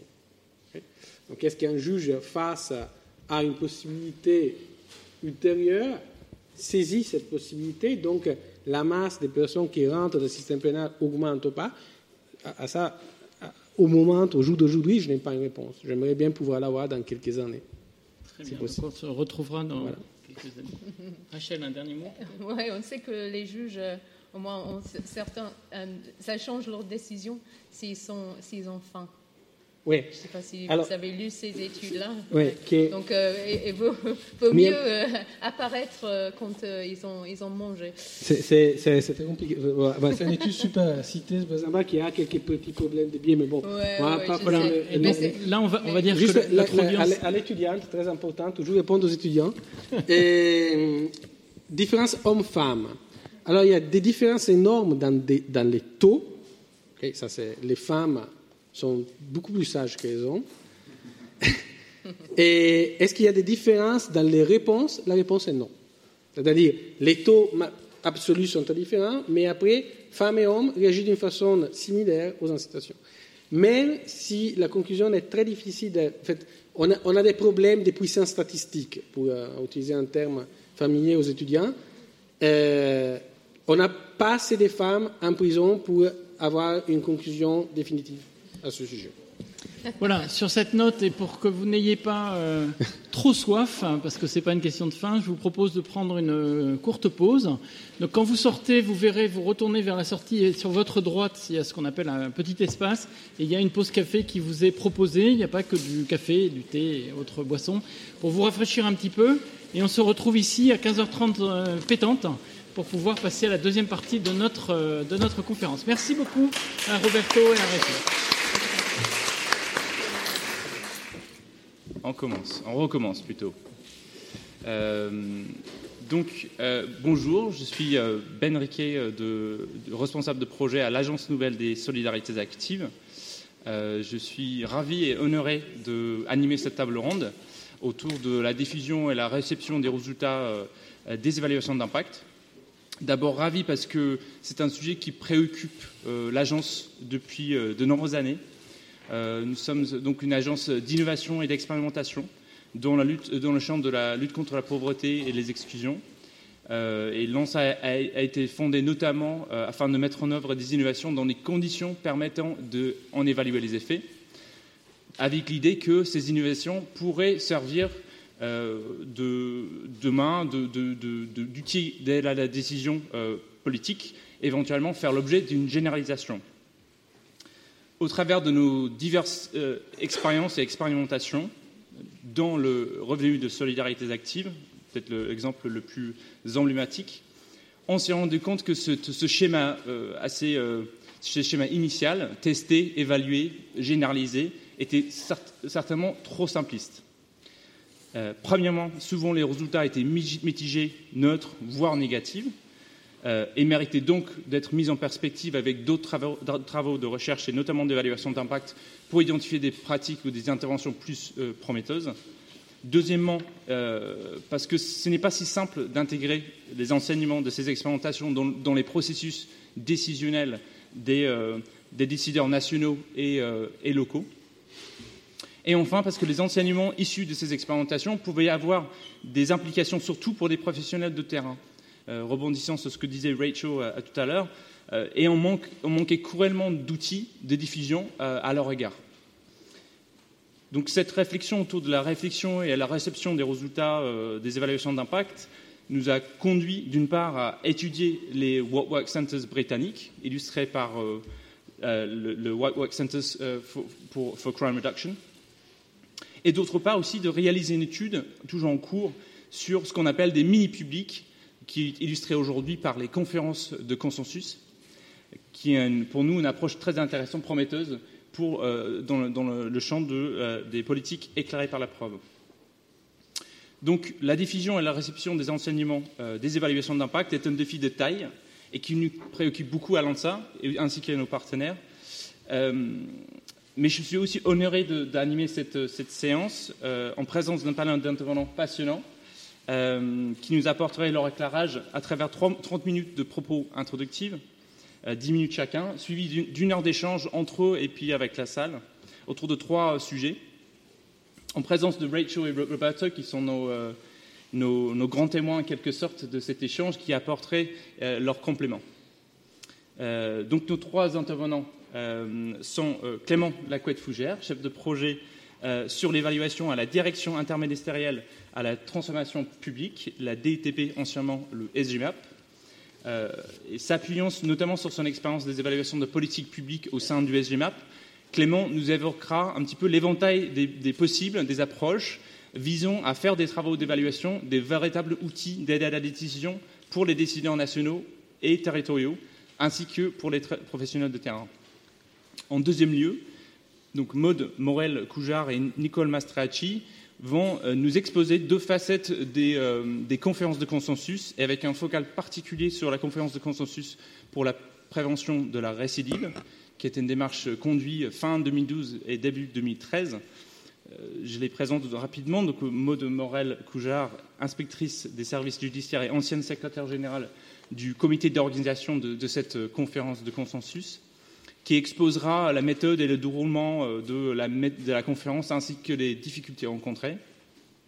Et Nicole Mastracci est membre du Conseil constitutionnel et ancienne présidente du comité d'organisation de cette même conférence de consensus. Et elle interviendra euh, plutôt sur des enseignements globaux qu'elle tire des expériences euh, de conférences de consensus, puisqu'elle a contribué, participé activement à plusieurs de ces démarches. Voilà. Euh, donc, je laisse euh, sans tarder euh, la parole à, Clément pour son propos liminaire. Merci Ben. bonjour à tous. Donc Clément Lacouette Fougère et pas Gougère, comme c'est écrit derrière.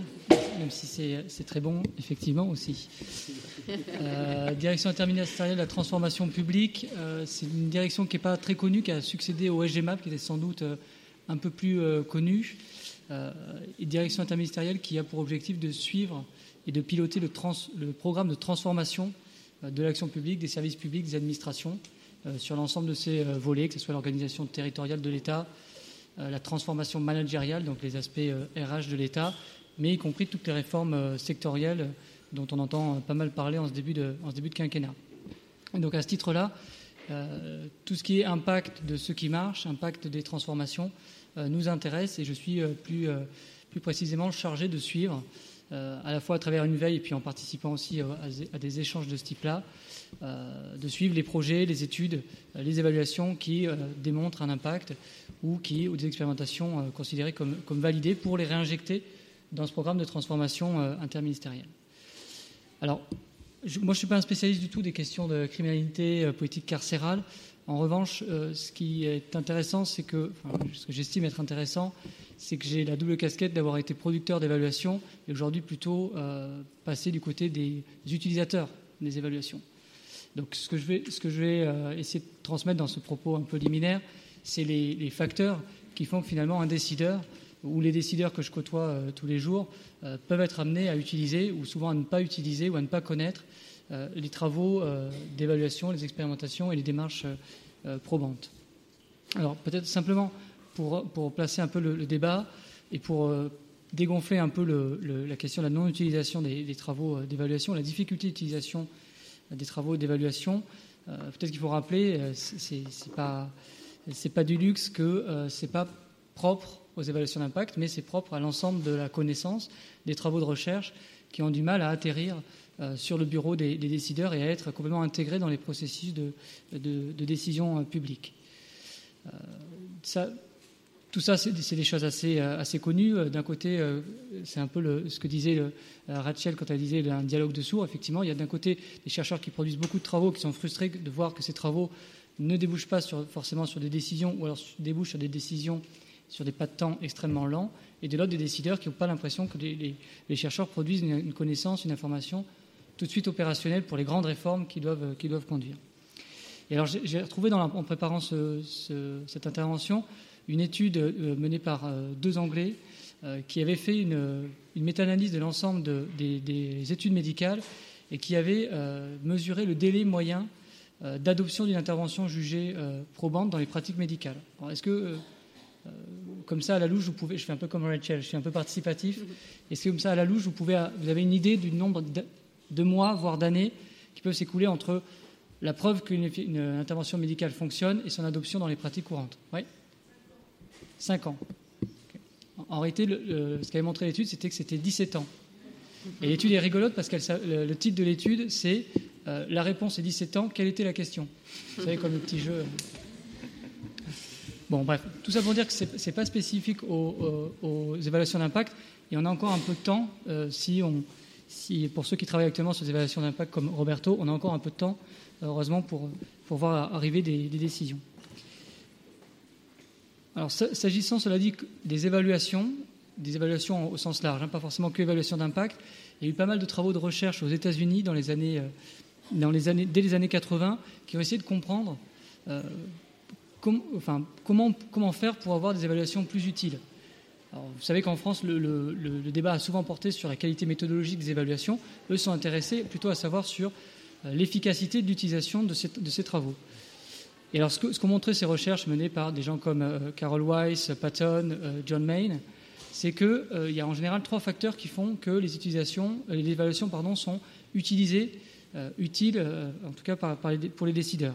La, première raison, c'est parce qu'elles correspondent, elles s'inscrivent dans un espace, un moment de décision propice. C'est l'opportunité dont parlait Rachel, et c'est un peu ça l'idée, c'est que en gros, euh, c'est pas de la connaissance gratuite qui est dans l'air, qui arrive à un moment sur le, bureau d'un décideur public, c'est souvent des commandes où c'est un moment où on sait pas, on, sait qu'on veut décider quelque chose, mais on ne sait pas trop comment le faire, et c'est à ce moment-là qu'une évaluation va être le plus utile.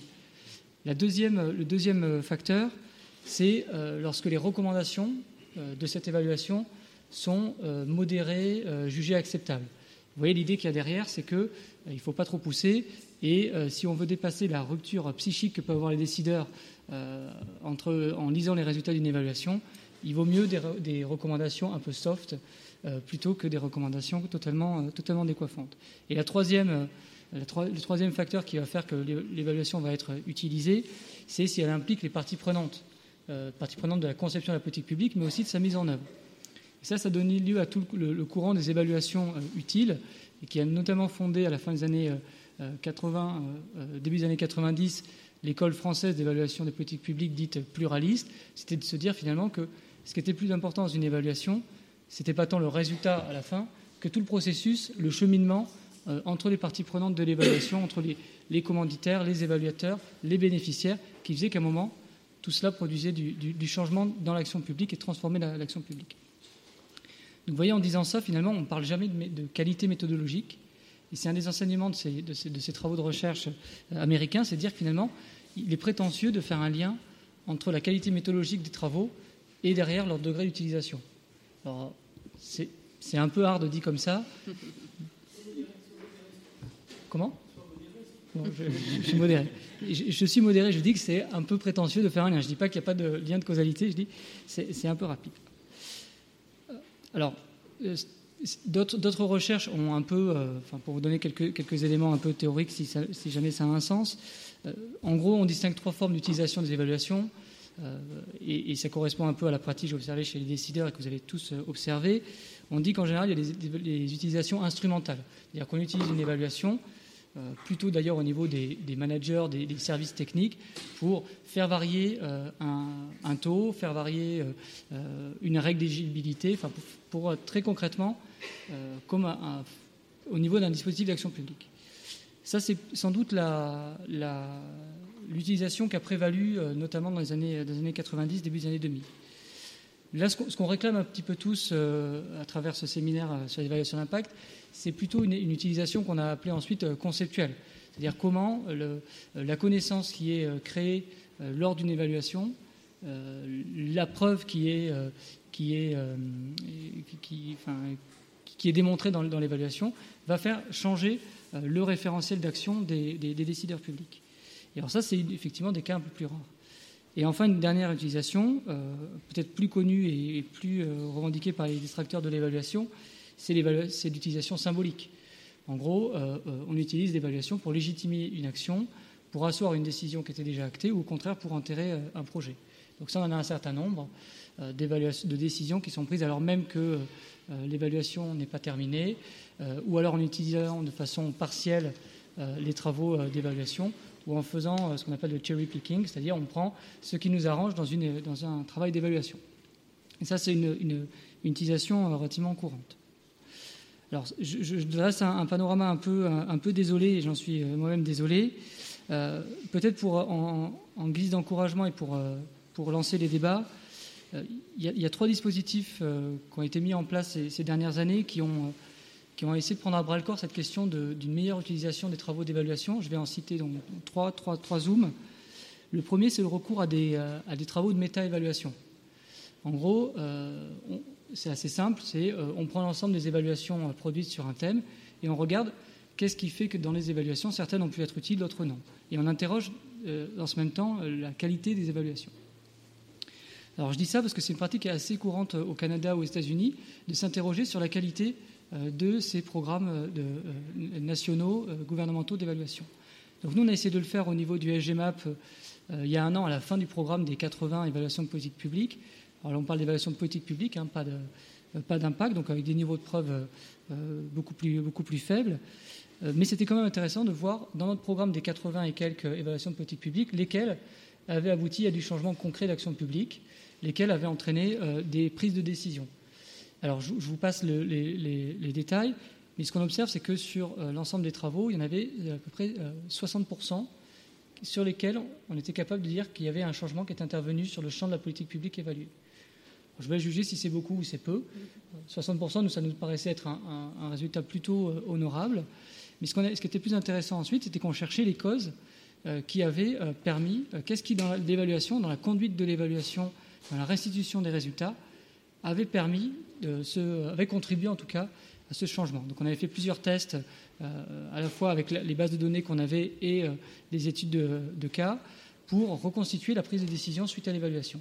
Et ce qu'on observait, c'était qu'en général, ce n'était pas tant l'apport de connaissances nouvelles qui permettait un changement, mais c'était plutôt la, consolidation des connaissances qu'avaient les décideurs sur un sujet qui ensuite provoquait le, changement. Et c'était surtout aussi la, nature des évaluateurs. Alors, j'ouvre un peu le débat sur qui sont les évaluateurs, mais euh, nous, le choix qu'on avait fait au SGMAP, c'était de confier des évaluations à, euh, des, inspecteurs d'administration, inspecteurs des services judiciaires, inspecteurs des, euh, des, affaires sociales, qui sont des gens qui n'ont peut-être pas les, compétences méthodologiques des évaluateurs euh, présents aujourd'hui, mais qui ont une excellente connaissance de l'État, de l'appareil administratif, et qui ont été les, ambassadeurs pardon, des résultats des évaluations. Et cette imbrication entre les évaluateurs et le, les cabinets ministériels et les euh, secrétaires d'État, les ministres qui portaient ces évaluations ont été un des euh, principaux vecteurs euh, derrière de changements sur la politique publique évaluée. Alors un exemple parmi d'autres, c'est la création la révision du dispositif d'éducation prioritaire et la création des REP, réseau d'éducation prioritaire, et des REP+, suite à l'évaluation de, de 2014. Alors je suis un peu trop long, donc je vais faire juste deux zooms, mais ça m'arrange parce qu'il y a des spécialistes sur la, sur, la question. Les deux autres dispositifs que je citais après les méta-évaluations, c'est la mise en place des What Work Centers.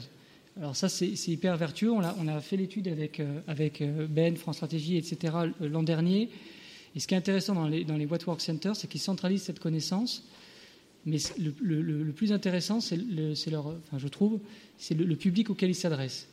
Parce qu'ils ne s'adressent pas forcément à des décideurs comme on imagine en France, le décideur avec un grand D et les exemples que j'ai pris sont révélateurs. Quand je parle de, directeur de cabinet, secrétaire d'État, la force des What Work Centers, je trouve, c'est de, s'adresser à des décideurs de tous les jours, des cadres intermédiaires, des gens qui décident d'une politique publique à l'échelle d'une classe, à l'échelle d'un établissement scolaire. Et c'est là-dessus qu'on peut avoir le plus de changements, nous, nous, enseignent les What Work Centers.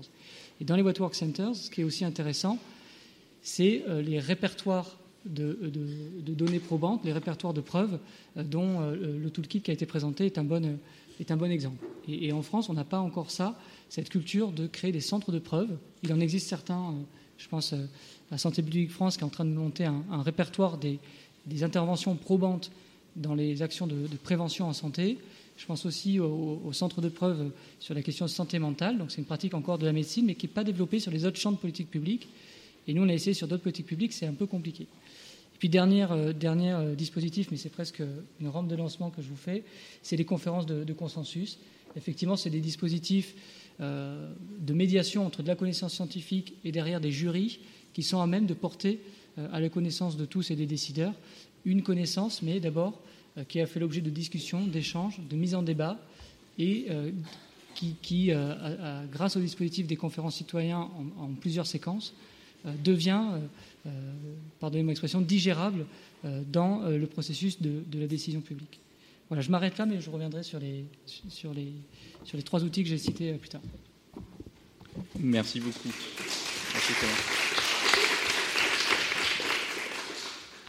Donc je passe le parole maintenant à, à Maude Morel-Coujard.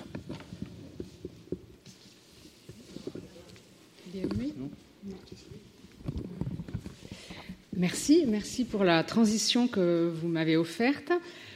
Euh, il est exact qu'au départ de la conférence de consensus sur la prévention de la récidive, le point de départ était le constat d'un paradoxe.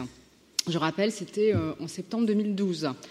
Le paradoxe, c'est que ces questions euh, de loi pénale, de loi pénitentiaire avaient donné lieu à une abondante production législative et réglementaire mais que derrière, cette production n'avait pas fait ou avait fait l'objet de trop peu d'études s'interrogeant sur l'efficacité des dispositifs euh, qui, singulièrement à partir de l'année 2000, avaient eu tendance à se superposer.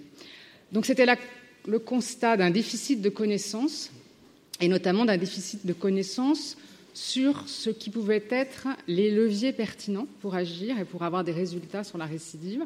Donc, levier pertinent, euh, cela partait depuis euh, l'amont, notamment euh, par rapport au choix de poursuite, jusqu'à l'aval, par exemple, les méthodes de prise en charge dans le cadre d'une libération conditionnelle.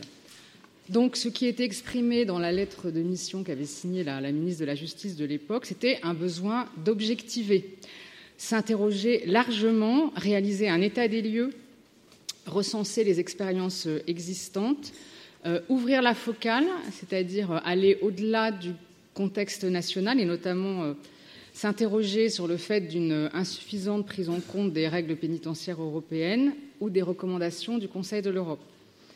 Il était donc fortement demandé de s'inspirer euh, des connaissances euh, étrangères et de réfléchir à une diffusion euh, des connaissances.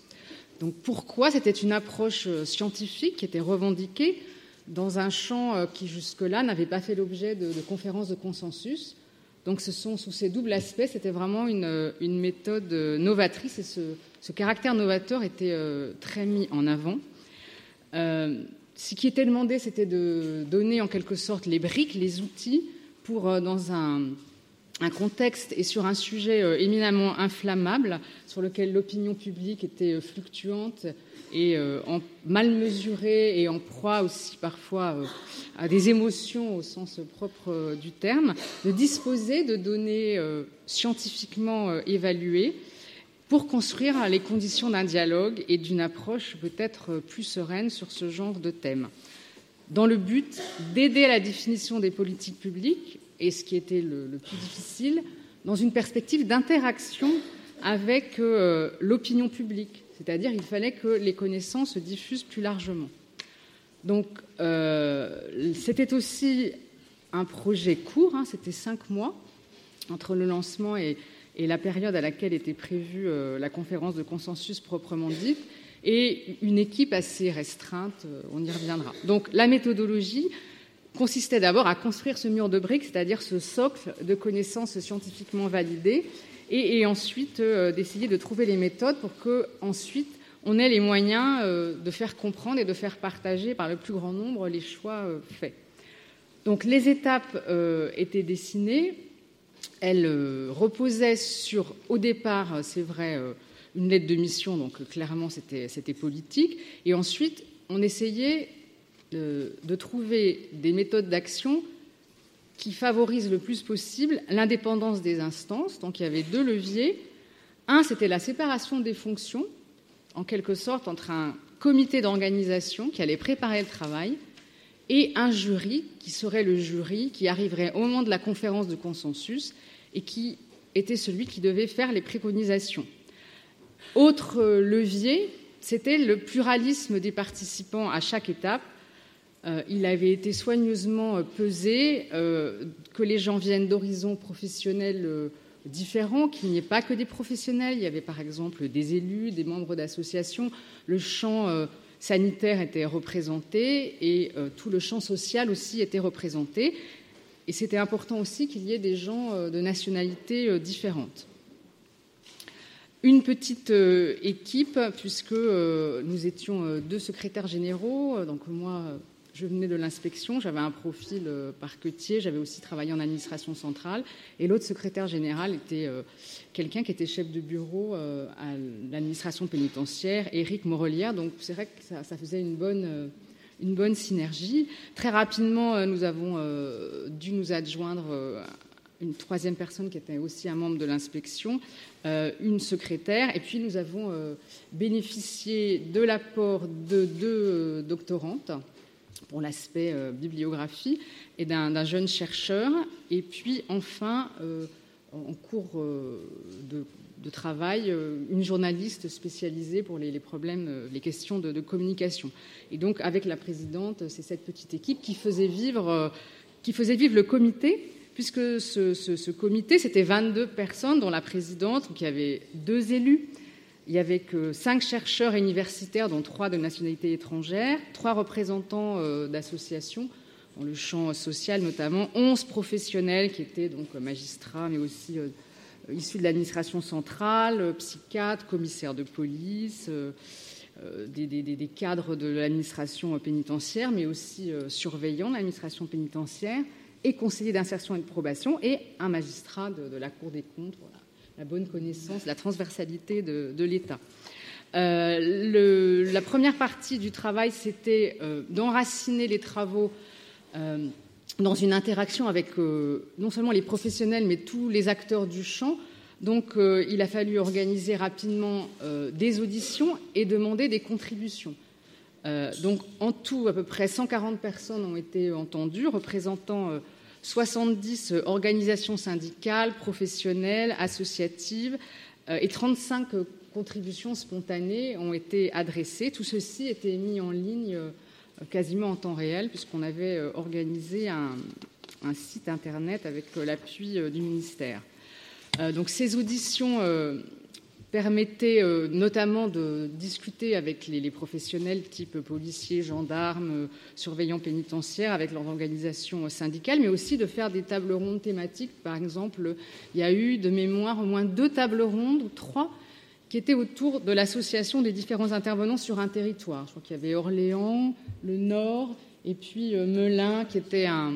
Voilà, la Seine-et-Marne et Melun, qui était euh, un département riche en établissements euh, pénitentiaires.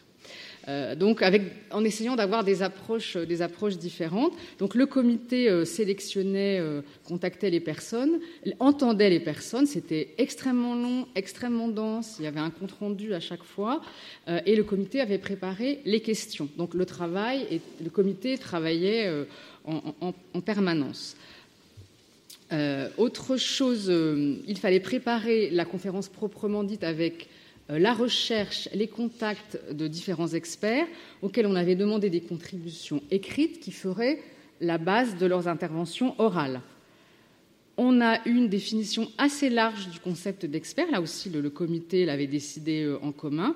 Euh, c'était donc les gens qui peuvent se, prévaloir d'une expérience et de savoir propre dans leur, dans leur champ. Donc, ce n'était pas l'aspect purement scientifique puisque dans ces experts, on a compté euh, également, par exemple, euh, euh, bien sûr, des, associations, y compris les associations de, victimes, des, universitaires assez nombreux, c'est vrai, il y avait 12, je crois, dont 8 étrangers. Et puis, par exemple, on a organisé, pour qu'ils puissent être entendus à la conférence de consensus, une sorte de groupe de parole avec des gens qui avaient été qui étaient soit sous main de justice, soit détenus, et détenus dans différents types d'établissements, avec courte peine et longue peine, avec un consultant qui leur a permis de, préparer eux-mêmes euh, leur intervention. Un gros travail a été fait autour de la recherche bibliographique. Donc ça, ça a été surtout l'apport des, remarquables doctorantes qui nous ont assistés, mais avec l'aide de très nombreux membres du comité d'organisation. En commun, euh, la période de référence avait été choisie de mémoire, ça devait commencer en 1999. C'est une année importante puisque c'est celle de la réforme euh, des services pénitentiaires d'insertion et de probation jusqu'à euh, fin 2012.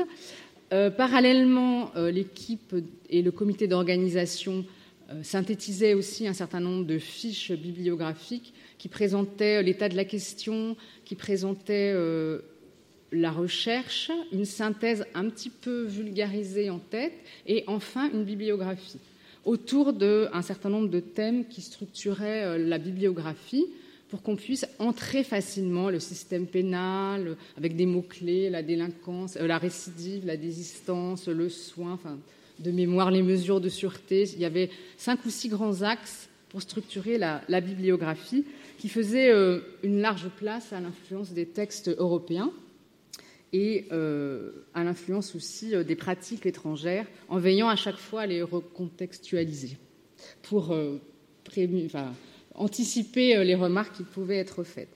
Autre travail important du jury, c'était de, choisir, de, comité d'organisation, pardon, c'était de choisir et de préparer le travail proprement dit du, jury, donc le sélectionner, la lettre de mission euh, et en général les conférences de consensus sont, largement ouvertes aux, citoyens. Là, ce n'est pas le choix qui a été fait compte tenu du degré de complexité des, problématiques euh, qu'il fallait faire. et donc le jury a préparé les, questions. donc une fois que la conférence a eu lieu, bah, c'est les experts et le jury qui se retrouvaient en face à face pour un échange, y compris avec la salle. Auparavant, le comité d'organisation avait fait un travail de préparation de la communication avec une agence de communication, donc un membre de l'équipe qui était dédié à ce point, euh, un compte Twitter qui permettait, ouvert un mois avant pour avoir les réactions, l'annonce, faire du teasing et indiquer tout ce qui était mis en ligne, et puis pour euh, indiquer les, réactions de, la salle. la conférence ensuite s'est terminée par quelque chose qui était assez lourd, mais qui a très, de mon point de vue, qui a quand même permis de, de, fournir le rapport. C'était 48 heures non-stop de, délibérer, donc tous les membres du jury étaient isolés et euh, mon collègue euh, et moi-même, euh, nous les assistions simplement dans leur délibération. Ils s'étaient répartis par thème, puisqu'ils avaient subdivisé les questions posées par cinq grands thèmes qu'on peut retrouver dans leur rapport. Et ensuite, ils ont produit leurs, leurs recommandations qui ont été remises au, Premier ministre directement. Je crois que j'ai dû atteindre mon temps de parole. Oui, mais merci, mais c'était très intéressant. Merci beaucoup pour cette, euh. Euh, et maintenant, on laisse la parole à Nicole Mastracci pour euh, élargir un peu le, champ aussi de, réflexion au-delà de cette, cette, seule conférence de consensus. Oui, voilà. je ne sais pas si ça marche. Ça marche là ou pas Vous entendez? Oui. Merci beaucoup. Euh, sur la conférence de consensus sur la prévention de la récidive, Maud a, tout dit. Euh, peut-être ce que, ce que j'ai envie de dire, enfin, euh, j'ai quitté ce champ depuis maintenant cinq ans et je fais du, un travail assez abstrait de contrôle de la constitutionnalité, donc c'est tout de même un peu différent. Donc j'aborde ce bilan avec beaucoup de modestie parce que euh, on a essayé de faire un travail, on a, essayé d'inventer quelque chose, enfin d'inventer non, puisqu'on s'est inspiré euh, des méthodes qui avaient été utilisées, créées aux États-Unis dans le domaine de la santé, euh, en Angleterre également, et repris par la haute autorité de santé en France. Donc il y a quand même un, un, travail, une réflexion qui avait été menée par la haute autorité de santé autour des auditions publiques, des conférences de consensus, etc. Mais il est vrai que c'est toujours beaucoup plus facile de faire une conférence de consensus, par exemple sur euh, une affection, euh, une, maladie particulière, et de dire qu'elle est euh, de, s'interroger sur le bon traitement que, que s'interroger sur ce qui marche et ce qui ne marche pas dans des domaines euh, où euh, les leviers sont ce qui marche et ce qui ne marche pas est extrêmement multifactoriel. Hein, vous l'avez dit tout à l'heure. Donc, voilà, je, pense que et, et j'avais essayé de transposer également cette méthode sur plusieurs autres conférences de consensus, et en particulier une sur la prise en charge des sans-abri, euh, alors que j'étais présidente de la Fédération des associations de réinsertion sociale, donc en 2007, et euh, j'avais présidé une autre sur la prise en charge des psychopathes, alors là pour la haute autorité de santé, et puis j'ai participé à deux conférences de consensus sur des sujets, je dirais, plus circonscrits, et d'une certaine manière, c'est un peu plus facile sur des sujets circonscrits, c'était les traitements de substitution lorsque j'étais responsable de la mission interministérielle de lutte contre les drogues, et euh, une sur l'intervention médicale en garde à vue, qui est aussi un sujet assez circonscrit. C'est pour dire dans quel domaine éventuellement on peut essayer de travailler. Alors quel bilan euh, on peut tirer, ou au moins j'y ai beaucoup réfléchi, parce qu'on a tout de même beaucoup travaillé, et quand on a beaucoup travaillé sur une question, on est toujours euh, à la fois satisfait de l'avoir fait, et on s'interroge sur les résultats concrets de ce, que, ce sur on a travaillé. Euh, les aspects positifs du bilan, c'est véritablement de euh, synthétiser toutes les connaissances un moment donné. Aujourd'hui, nous n'avons pas de lieu où nous sommes capables de synthétiser les connaissances à un moment donné. Dans le domaine de la santé, euh, il y a eu des tentatives pour synthétiser les connaissances. Je pense par exemple aux expertises collectives organisées par l'INSERM. il y a une question qui est posée par euh, un décideur, que ce soit un ministère ou une société savante. Il y a une expertise collective qui réunit l'ensemble des. Un, panel de chercheurs qui connaissent bien ces questions et euh, l'expertise collective dit voilà ce qu'on sait un jour donné. Euh, ça n'existe pas dans les domaines socio-judiciaires comme le nôtre Euh, après, on parlera effectivement des What Work Center. Donc, euh, donc ça, c'est absolument indispensable et je dirais que c'est irremplaçable d'avoir fait ce travail en euh, recherchant des, données qui viennent de sources multiples et qui sont à la fois des données statistiques et des données sociologiques, philosophiques, juridiques, etc. Donc je crois que là, c'est essentiel, mais à la fois, on n'a pas forcément besoin d'une conférence de consensus pour le faire. Deuxième chose, c'est important de pouvoir dire ce qu'on sait, mais c'est important aussi de pouvoir dire ce qu'on ne sait pas. On a souvent beaucoup de mal à dire ce qu'on ne sait pas. Euh, d'ailleurs, les décideurs politiques n'aiment pas du tout dire ce qu'ils ne savent pas, mais les chercheurs n'aiment pas beaucoup non plus dire ce qu'ils ne savent pas. Donc de dire ce qu'on ne sait pas, c'est extrêmement important. La troisième chose, c'est de faire appel à des experts qui ne sont pas seulement des experts scientifiques, qui ne sont pas seulement des experts du champ professionnel, mais qui sont des gens qui ont quelque chose à dire sur cette question parce qu'ils ont vécu une expérience qui se rapprochent, soit parce qu'ils ont été détenus, soit parce qu'ils ont été condamnés pour telle et telle raison, soit parce qu'ils ont été victimes, soit parce qu'ils euh, appartiennent à la famille d'un condamné ou à la famille d'une victime. Et je crois que ça, c'est un aspect important. Et puis ensuite, on avait aussi l'ambition de... Euh, d'élargir le champ et de faire en sorte, comme l'a dit Maud, que l'opinion publique soit touchée. Alors je dirais que euh, ça a fonctionné d'une certaine manière pendant le temps des cinq mois où on a travaillé.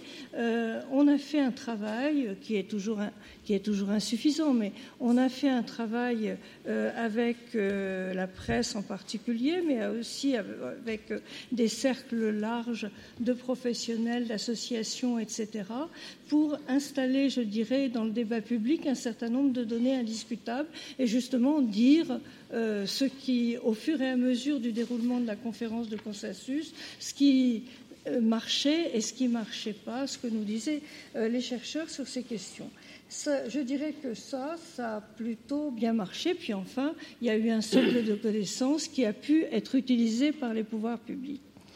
Euh, les questions qui se posent aujourd'hui, euh, la conférence de consensus se termine. Alors c'était quand même une conférence de consensus qui était soutenue par le ministère. D'ailleurs, comme la conférence sur les sans-abri avait été soutenue par le ministère des Affaires sociales à l'époque, et euh, donc euh, on pouvait penser que euh, les, ministères allaient l'intégrer dans leur manière de travailler. En réalité, ils ont eu du mal à le faire, c'est-à-dire que compte tenu de l'organisation de, l'action publique, eh bien, on fait la conférence de consensus et une fois qu'elle est terminée, on passe à autre chose. On dit voilà, il y a telle et telle mesure.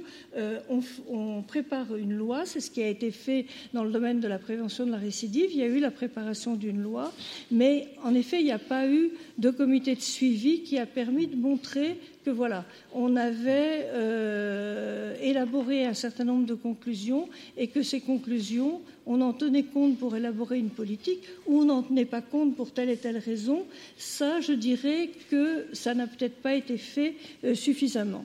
Et ce que je pense le plus important, c'est que euh, le travail qu'on avait commencé à faire assez modestement, parce que comme vous l'avez dit, pour installer, pour changer les représentations et pour installer une politique publique, vous dites 17 ans, bon, ça dépend des, ça dépend des politiques publiques, mais moi je dirais au moins 10 ans hein, pour installer une politique publique. C'est ce que j'avais euh, euh, appris des différents pays européens, par exemple, qui avaient mis en place des politiques de de, concernant les, les, drogues, la consommation de produits psychoactifs. C'est qu'il fallait 10 ans pour installer une politique différente ou une politique fondée sur les preuves.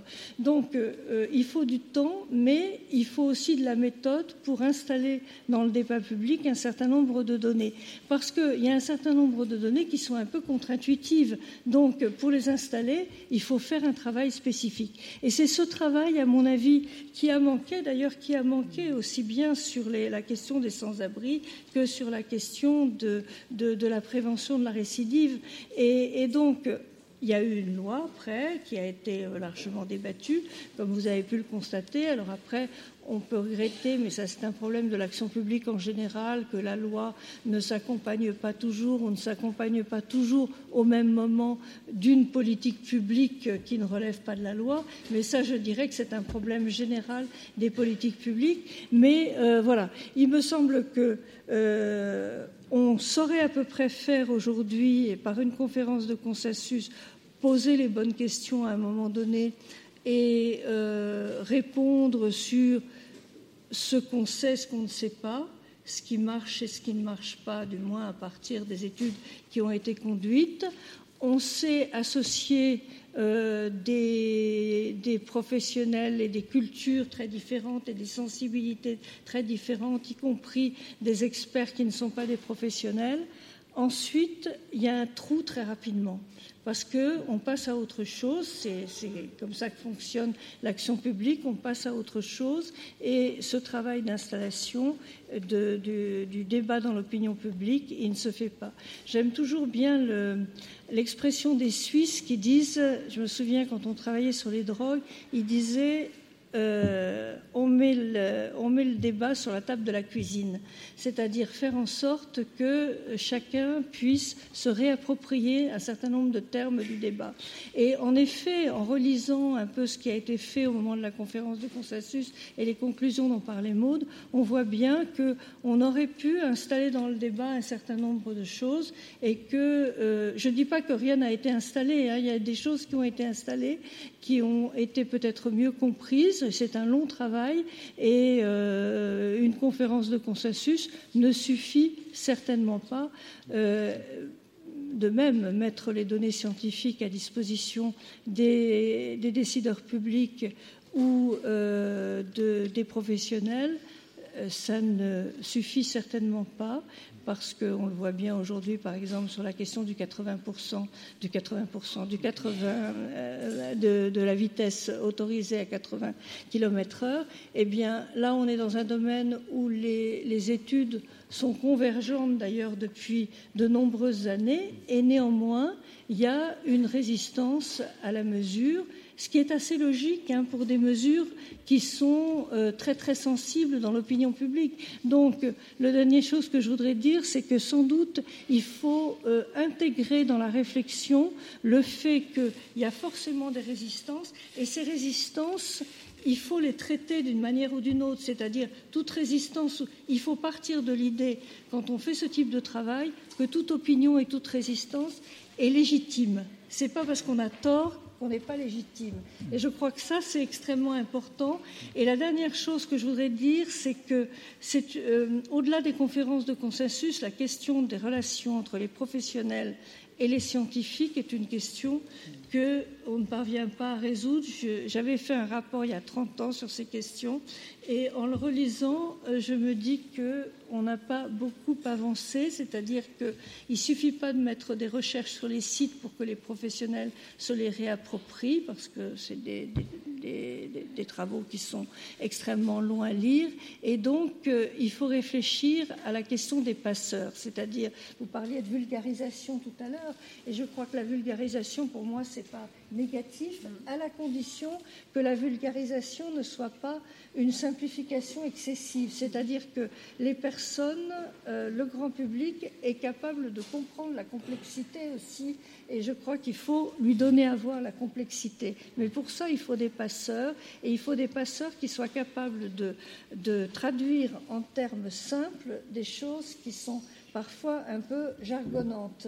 Et une méthode de travail qui est très intéressante, et on l'a fait pendant la conférence de consensus, c'est de faire lire tout ce qu'on écrivait à euh, quelqu'un qui ne connaissait rien à ces questions, qui réécrivait, qui disait là je comprends pas, là je comprends pas, là je comprends pas.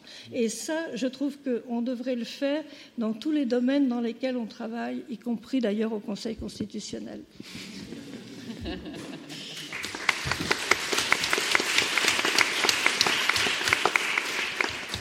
Merci beaucoup euh, pour toutes ces trois interventions euh, très intéressantes, complémentaires. Euh, et j'aimais beaucoup aussi ce point sur lequel je suis désormais alerté que ces, mini-publics, comme les conférences de consensus, comme les jurys citoyens, il y a un accueil qui est il y a une idée derrière qu'en en intégrant un certain nombre de personnalités relativement neutres, donc que ce soit des citoyens ou des parties prenantes du, secteur, euh, des personnes qui n'ont pas un avis trop tranché sur le sujet, on évite la polémique, on évite des points de vue partisans, mais en effet, il faut aussi s'y confronter si on veut que demain, une politique publique s'en inspire des travaux euh, produits. Euh, donc je pense que ce point-là est important à, garder en, tête. on va organiser maintenant la discussion en trois, temps. Avec à chaque fois une thématique, un, sujet global que je vais poser aux, euh, intervenants ainsi que nos grands témoins avant d'ouvrir la salle. Donc on aura à peu près 10 minutes pour les premières discussions et après on ouvrait à des questions un petit peu annexes ou similaires. La première porte sur vraiment cette question de la temporalité. Donc les mesures politiques sont prises selon des cycles courts, qui sont de 4 à 5 ans. Là, c'est assez généralisé d'ailleurs dans les pays européens et par des personnes pauvres en temps, submergées d'informations, souvent influencées plus, euh, si j'ose dire, par un jeu d'acteurs et euh, l'opinion publique souvent traduite par, euh, par, la presse que la recherche. Là, je schématise, hein, mais euh, donc ces euh, démarches lourdes, comme les évaluations de politique publique ou des conférences de consensus, sont-elles les seules à même d'influencer ces décideurs C'est ça ma question, parce que effectivement, si on, recourt systématiquement à des, démarches aussi lourdes sur une durée de 6 ou 6 à 9 mois, on peut les reproduire que sur un, nombre de domaines et de, sujets euh, limités. Et donc, euh, donc la, question un peu annexe, c'est est-ce qu'il y a d'autres méthodes moins lourdes, plus souples, plus réactives qui permettraient d'engager ce dialogue un peu constructif avec le, les décideurs autour de, la connaissance? Euh, donc voilà, je, vais peut-être commencer par euh, renvoyer la parole à, Nicole Mastracci, parce que c'était un, sujet sur lequel elle a, pas mal tardé. Mais je dirais qu'il y a quand même il y a quand même un triangle, c'est-à-dire que euh, il, y a, les experts, il y a les décideurs, mais il y a euh, l'opinion publique, c'est-à-dire que sur les questions de société, je pense que ça dépend évidemment des questions, euh, mais sur les questions de société ou sur les questions qui concernent un large public, l'expérience montre quand même que on ne, peut, on, ne, on, ne, prend jamais des mesures totalement euh, satisfaisantes si euh, euh, elles ne sont pas partagées par un public large. Et un public suffisant, je dirais. Hein. Il ne suffit pas d'avoir raison pour convaincre. Il ne suffit pas d'avoir raison pour convaincre. Tous, les décideurs politiques le, le savent. Et d'autre part, ils ont souvent une représentation de l'opinion publique qui n'est pas tout à fait euh, la réalité, je me souviens dans des temps anciens, par exemple sur la question euh, l'alcool et la drogue, dans les années 98, euh, il s'agissait d'élargir à l'alcool et au tabac les politiques qui étaient conduites pour les drogues illicites. Et évidemment, il y avait un lobby très important qui ne voulait pas du tout qu'on parle de drogue lorsqu'on parlait d'alcool ou de tabac. Euh, ça a donné lieu à des débats assez, musclés au sein de, l'interministériel. Et euh, je me souviens même qu'au moment euh, où on avait présenté le plan de lutte contre les drogues et les toxicomanies, on avait considéré que avait un document où on parlait drogue licite et drogue illicite, et on nous avait demandé d'enlever le mot drogue licite. Donc, bon, on s'exécute et puis trois mois après, on fait un sondage dans l'opinion publique et on pose la question est-ce que de votre point de vue, l'alcool est une drogue? 85% des gens répondaient oui, l'alcool est une drogue. Si vous voulez, on a une représentation parce que euh, on me disait, mais non, mais les gens n'accepteront jamais qu'on dise que l'alcool est une drogue, le vin, ça fait partie de notre patrimoine, etc., etc. Et donc, donc voilà, on a parfois une représentation fausse et c'est important de, l'objectiver. De même, euh, euh, autre, euh, autre exemple, la question de la réduction des risques en matière de drogue, c'est-à-dire la distribution de seringues, l'installation de lieux d'accueil pour des usagers de drogue encore actifs, elle a pu être possible en France parce qu'on a eu des données scientifiques validées qui montraient que la mise en place de ces politiques avait permis de réduire la contamination par le VIH de manière extrêmement spectaculaire et de réduire également euh, les overdoses. Donc euh, voilà, on a, on a des exemples un peu dans tous les sens, mais ça ne marche que si on pense, à mon sens, hein, opinion publique, décideurs publics, euh, et, euh, et euh, experts, professionnels experts. Voilà. Mm. Et, et, si on réduit, c'est un peu, c'est un peu comme dans les dans les familles. Si on réduit à une relation duelle entre experts et décideurs publics, on oublie quand même une dimension. Voilà. Merci beaucoup pour ce point et ça me rappelle que, quelque chose qui m'a interpellé quand je suis arrivé en France, qui était vin et alcool étaient deux choses différentes. J'ai trouvé toujours ça très intéressant que le vin n'était pas considéré comme un alcool, alors qu'on contient bien évidemment de l'alcool. Mais euh, merci beaucoup pour ce point. Je, laisse d'autres rebondir sur ce point euh, autour de Rachel, peut-être, je ne sais pas. Euh, oui, j'aimerais bien, ouais, parce que j'ai pas eu le temps tout à l'heure de parler un petit peu de, l'insertion. Je parlais de vulgarisation. C'est peut-être aussi une question d'insertion, de trouver les, points où on peut soit mettre les preuves, les, recherches, ce, qu'on sait jusqu'à maintenant, mais aussi euh, essayer de voir euh, si j'ai trouvé ça sur Internet, donc je ne sais pas si c'est comme ça que ça se dit, mais les référentiels de compétences. Se dit euh, Mais comment, comment on, décrit les, emplois, la façon dont, on fait ça, comment on avance dans son profession? Donc, euh, euh, qui sait euh, ce qui est bien pour avoir un bonus? Qu'est-ce qui mérite un bonus dans, dans, le, dans, le, milieu, dans le secteur? Il y a plein, plein de leviers comme ça qu'on ignore la plupart du temps. Qui c'est qui écrit des, directives les directives dont, chez nous sont souvent vides de, de, preuves. C'est les choses que font les professionnels pour eux-mêmes et entre eux. Donc, euh, mais, mais ils sont vraiment, ils ont beaucoup de pouvoir hein, finalement, ce genre de, directives. Donc, pour moi, c'est aussi une question de trouver tous les, tous les points dans le système où on, peut persuader, on peut insérer euh, question de preuve, question de, d'analyse, euh, de, de, de, façon de penser et de c'est pratiquement impossible de l'éviter maintenant chez la police en Angleterre. Mais ce que j'entends, c'est que, que, dans ces deux interventions, c'est qu'à la fois, n'oublions pas, euh, quand on, parle décideurs, n'oublions pas opinion publique ni professionnelle, parce que c'est à tous ces niveaux-là que ça se joue.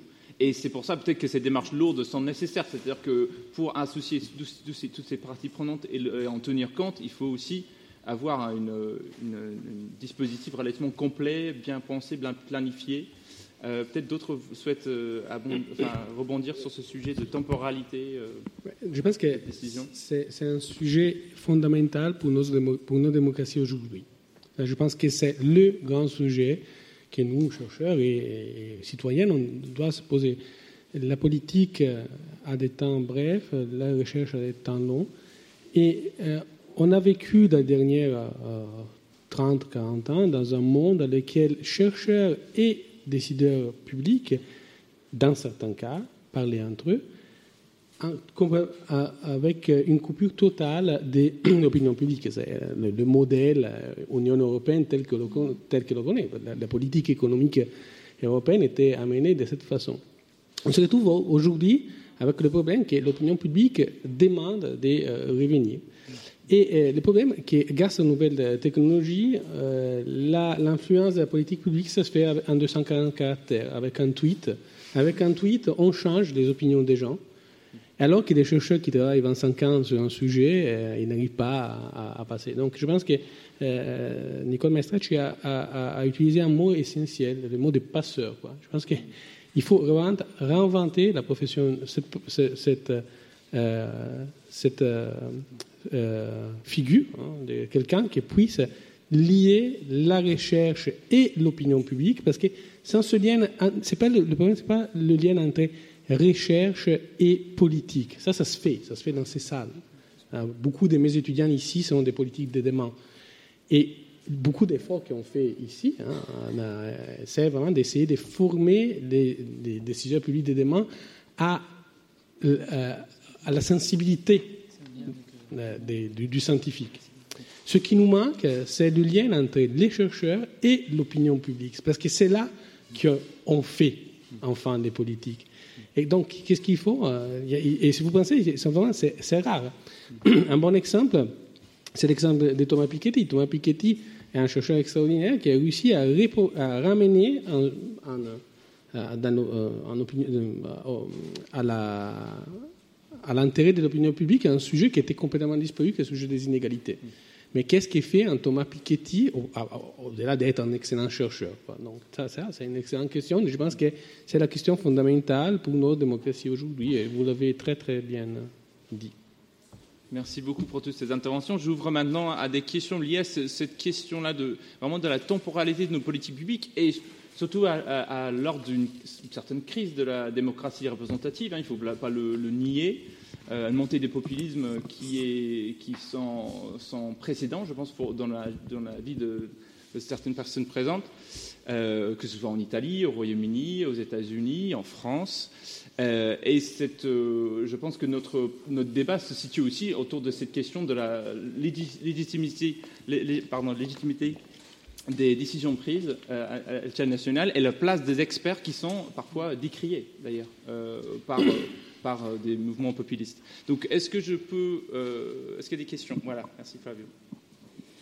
donc j'ai une question concernant bah, exactement ce que vous venez de dire je me demandais comment euh, comment c'était possible de faire un, construire un consensus euh, scientifique étant donné vraiment la très très forte diversité épistémologique en sciences sociales. Voilà. Merci beaucoup.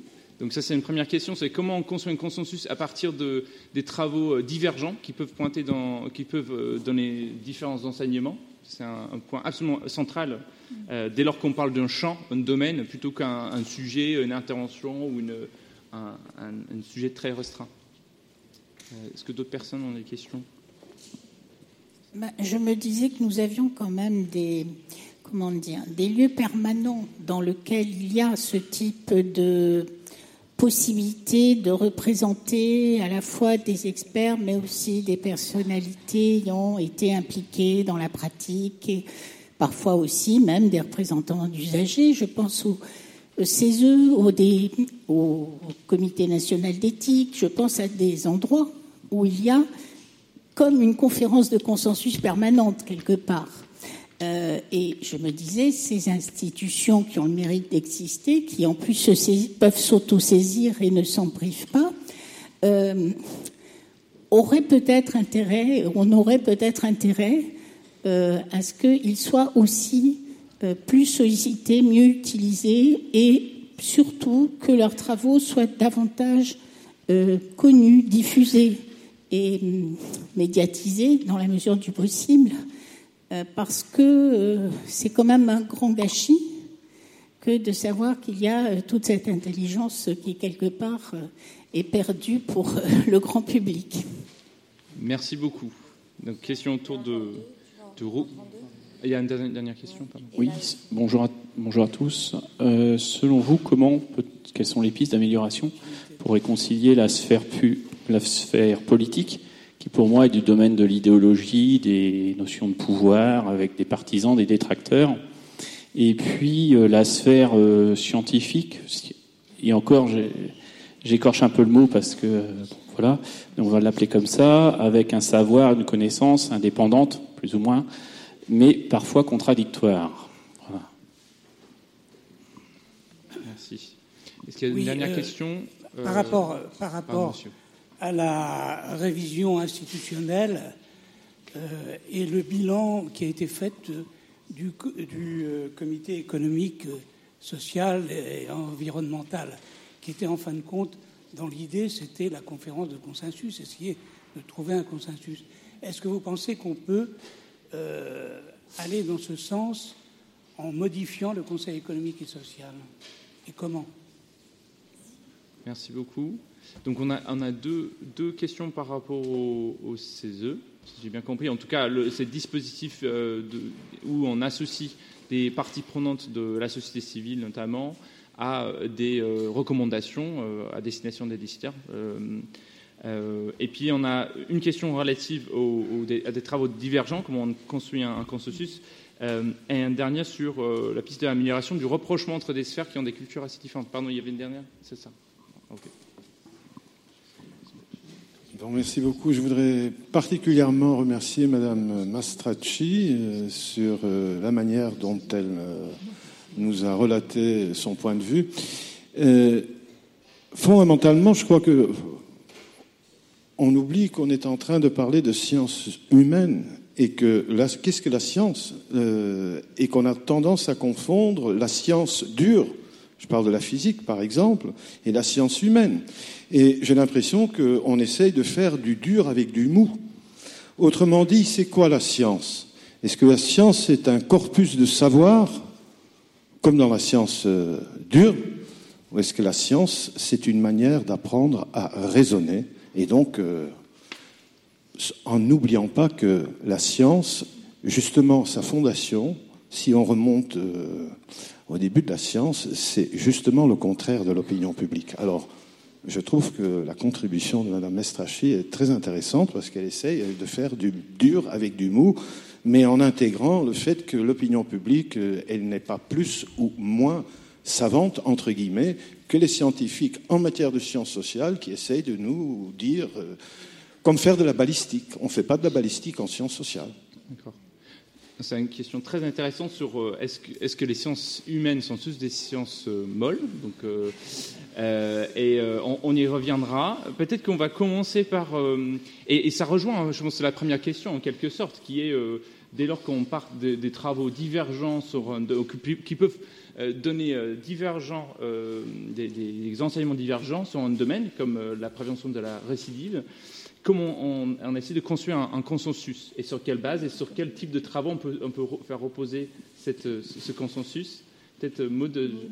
moi, je peux simplement témoigner de la façon dont la méthode a été euh, prise sur un sujet qui était d'abord d'une part très vaste, ensuite polémique, et on a essayé d'ouvrir euh, sur des recherches un peu internationales, sachant que ce qui était important aussi, c'est qu'à l'époque, ça avait la question des pratiques professionnelles, et notamment des pratiques professionnelles dans le champ pénitentiaire étaient euh, touchées parce qu'il euh, y avait des interrogations en France et il y avait aussi des transformations euh, profondes dans plusieurs pays européens qui adoptaient euh, des principes beaucoup fondés sur les règles de probation européennes, la, conduite de la politique par la preuve, des théories qui partaient plutôt des besoins de la réceptivité des gens, des, concepts un peu novateurs et notamment l'utilisation des outils actuariels. Par exemple, l'utilisation des outils actuariels c'est pour avoir une connaissance fine et faire une évaluation de la situation de la personne qui est traitée dans tout ce processus judiciaire qui vise à prévenir la,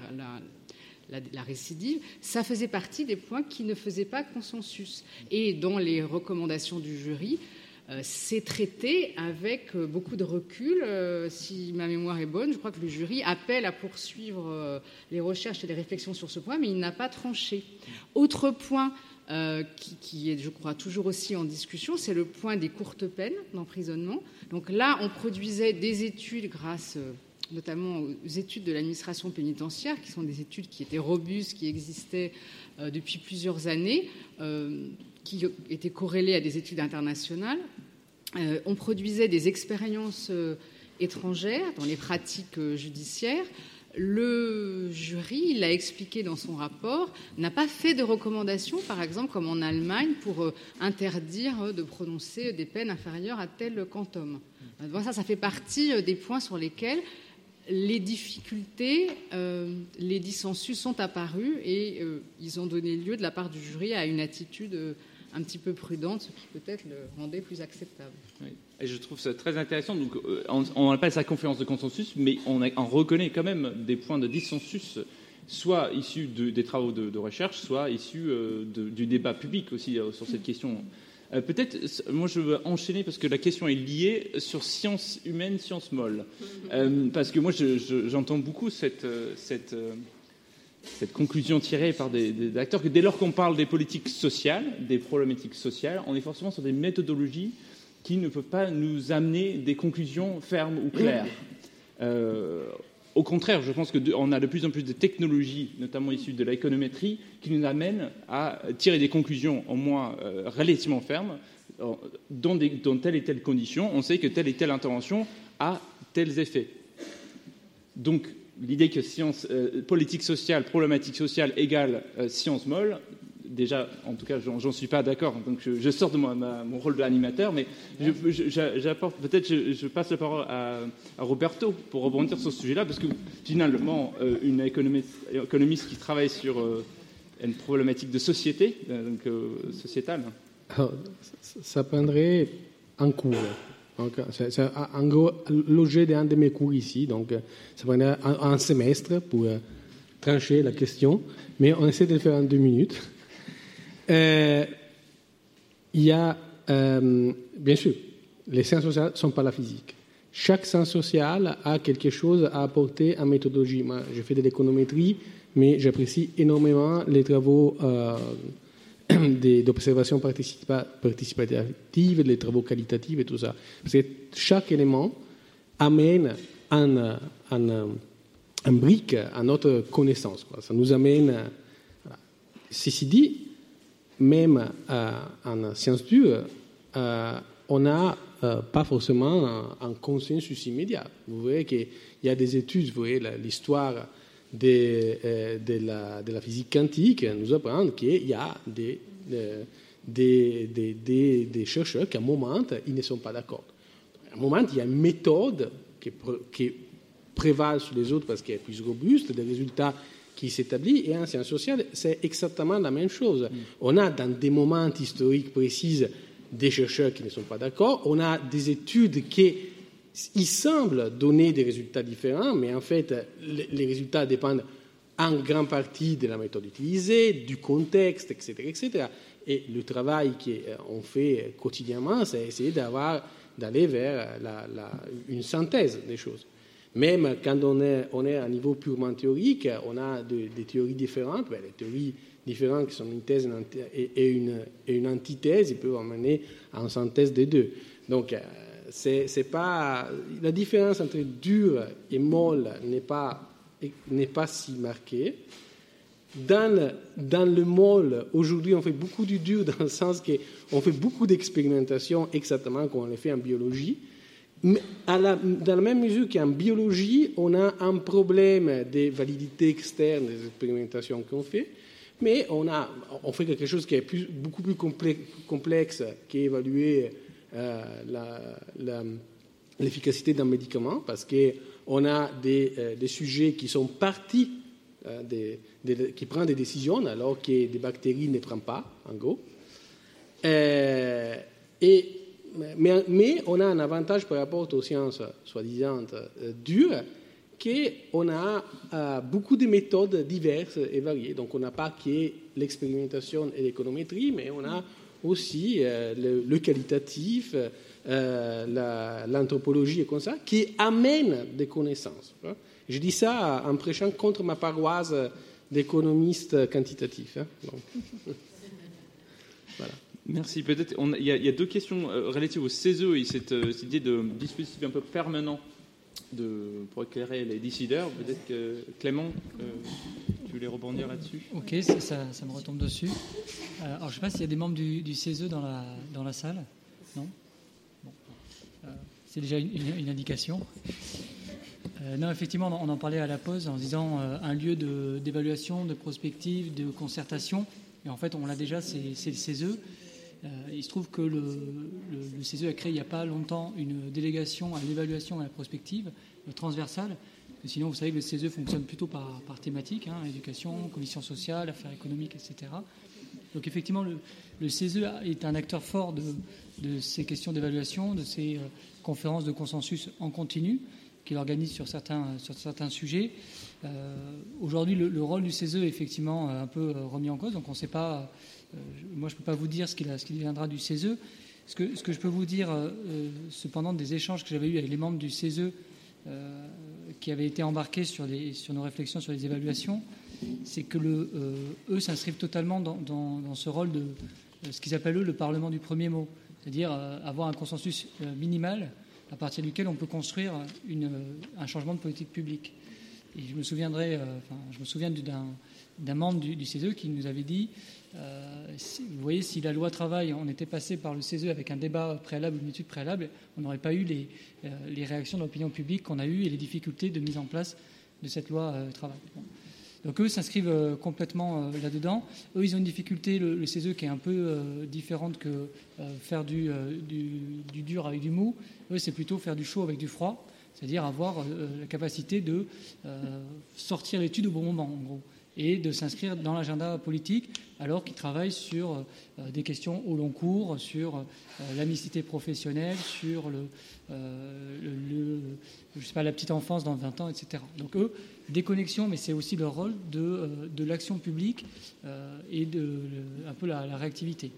Et parfois aussi avec des, ils vont pas sur des domaines trop controversés, trop épineux. Je pense notamment au projet de Césine qui avait avorté sur la question du mariage pour tous. On s'était posé à un moment la question, enfin pas nous, s'était posé la question de confier au CESE un débat public sur cette question-là. Euh, et le, CESE, bien évidemment, c'est compréhensible, a décidé de ne pas, y aller. Je, pardon, je pas. En tout cas, euh, peut-être juste pour compléter sur le consensus, sur comme euh, on, on, essaie de, on, essaie de, rechercher un consensus aussi sur les dissensus, c'est-à-dire c'est très important de poser, d'arriver à euh, identifier les questions sur lesquelles il n'y a pas de consensus et pourquoi il n'y a pas de consensus. Parce que euh, c'est toujours très difficile de sortir du je suis pas d'accord avec, parce que, parce que. Euh, donc, obliger des gens qui sont pas forcément, qui en ont pas forcément l'habitude, parce que chacun vit un peu dans sa zone de confort, à argumenter pour convaincre les autres, ça change tout quand même dans le débat public. Euh, le consensus, c'est pas faire en sorte, personne n'a jamais pensé qu'on pourrait euh, mettre d'accord tout le monde sur une question aussi controversée que la prévention de la récidive, que la politique de lutte contre les drogues ou que la, fin de vie, par exemple. En revanche, d'identifier ce sur quoi euh, la société débat, je pense que c'est important. Et puis sur sciences dures, sciences molles, je pense que c'est plutôt l'objet des sciences qui est dur ou mou, c'est-à-dire que lorsque euh, on fait de la sociologie, eh bien on, travaille sur un objet qui est multiforme. Et donc, euh, ça ne veut pas dire que la méthodologie est molle. La méthodologie peut être dure, mais l'objet est plus mou. Si on travaille sur l'effet de telle substance sur le cerveau, on fait de l'imagerie médicale, on regarde, mais là où la science devient un peu molle, c'est qu'en regardant l'imagerie médicale, on s'aperçoit que pour des personnes qui ont le même profil, eh bien, ça ne fait pas le même effet. Et on va regarder comment ces, personnes vivent dans la vie réelle. Et à ce moment-là, on va faire un peu de sociologie aussi. Et donc, on va passer du dur au mou. Mmh. Merci beaucoup pour tous ces retours. Il y a une dernière question qui rejoint, qui anticipe un petit peu le, prochain sujet que je voulais poser, qui était autour de, des, différences entre, presque culturelles, on va dire, entre la sphère politique euh, et euh, des sphères euh, académiques. parce qu'en fait, ma, deuxième question, le deuxième sujet, c'était dans le transfert de connaissances. On a historiquement une modèle de poussée, ou push en anglais, où on a des, dispositifs de, transfert de la connaissance qui visaient à promouvoir certains résultats enseignement. Et ce qu'on entend de plus en plus dans les démarches citées, c'est que on fait rentrer un petit peu de, la demande dans, le processus. Donc on, essaie d'être plutôt un, modèle demand-driven, comme on dirait en anglais, euh, donc tiré par la demande. Donc, euh, donc ce, modèle suppose que les agents et décideurs sont demandeurs des apports de la recherche, ce qui est une hypothèse euh, à, creuser, à mon, sens. donc est-ce qu'il euh, donc, moi, ma question un peu provocatrice, c'est est-ce que ces, agents, euh, ces décideurs publics peuvent admettre qu'ils n'ont pas toutes les réponses? Alors, même qu'on demande, notamment dans des programmes électoraux, de donner des, promesses euh, fermes, des résultats mesurables, n'y a-t-il pas un gros travail de sensibilisation à faire auprès d'eux sur leur mentalité, leur poste, posture, pour que ils reconnaissent qu'il y a des zones de flou, euh, des zones sur lesquelles il faut peut-être euh, plus de travaux de recherche. Euh, mais par ailleurs, évidemment, il y a des travaux de recherche qui leur apportent des enseignements. Donc, est-ce que qui veut prendre cette patate chaude oui, je, je, je, c'est les moments clés encore pour moi. Donc, c'est pas de les dire euh, il, faudrait euh, des recherches pour répondre à cette question ou vous ne, vous ne connaissez pas la, réponse à cette question. C'est plutôt de dire que euh, de regarder ce qu'ils font d'habitude face à un problème.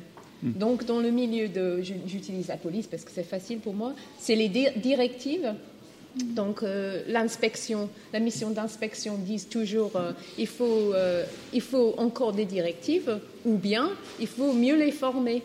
Ça, c'est les deux, et, c'est partout comme ça. Donc, plus de formation, plus de. Mais c'est impossible que ça les, ça soit les vraies solutions parce que ils pourront plus travailler. Ils auront le, dos courbé comme ça, sous les directives et les formations, c'est impossible. Donc, euh, engager à ce moment-là, quand on dit ah, directive ou ah, formation, pour vraiment poser la question, mais c'est quoi le problème?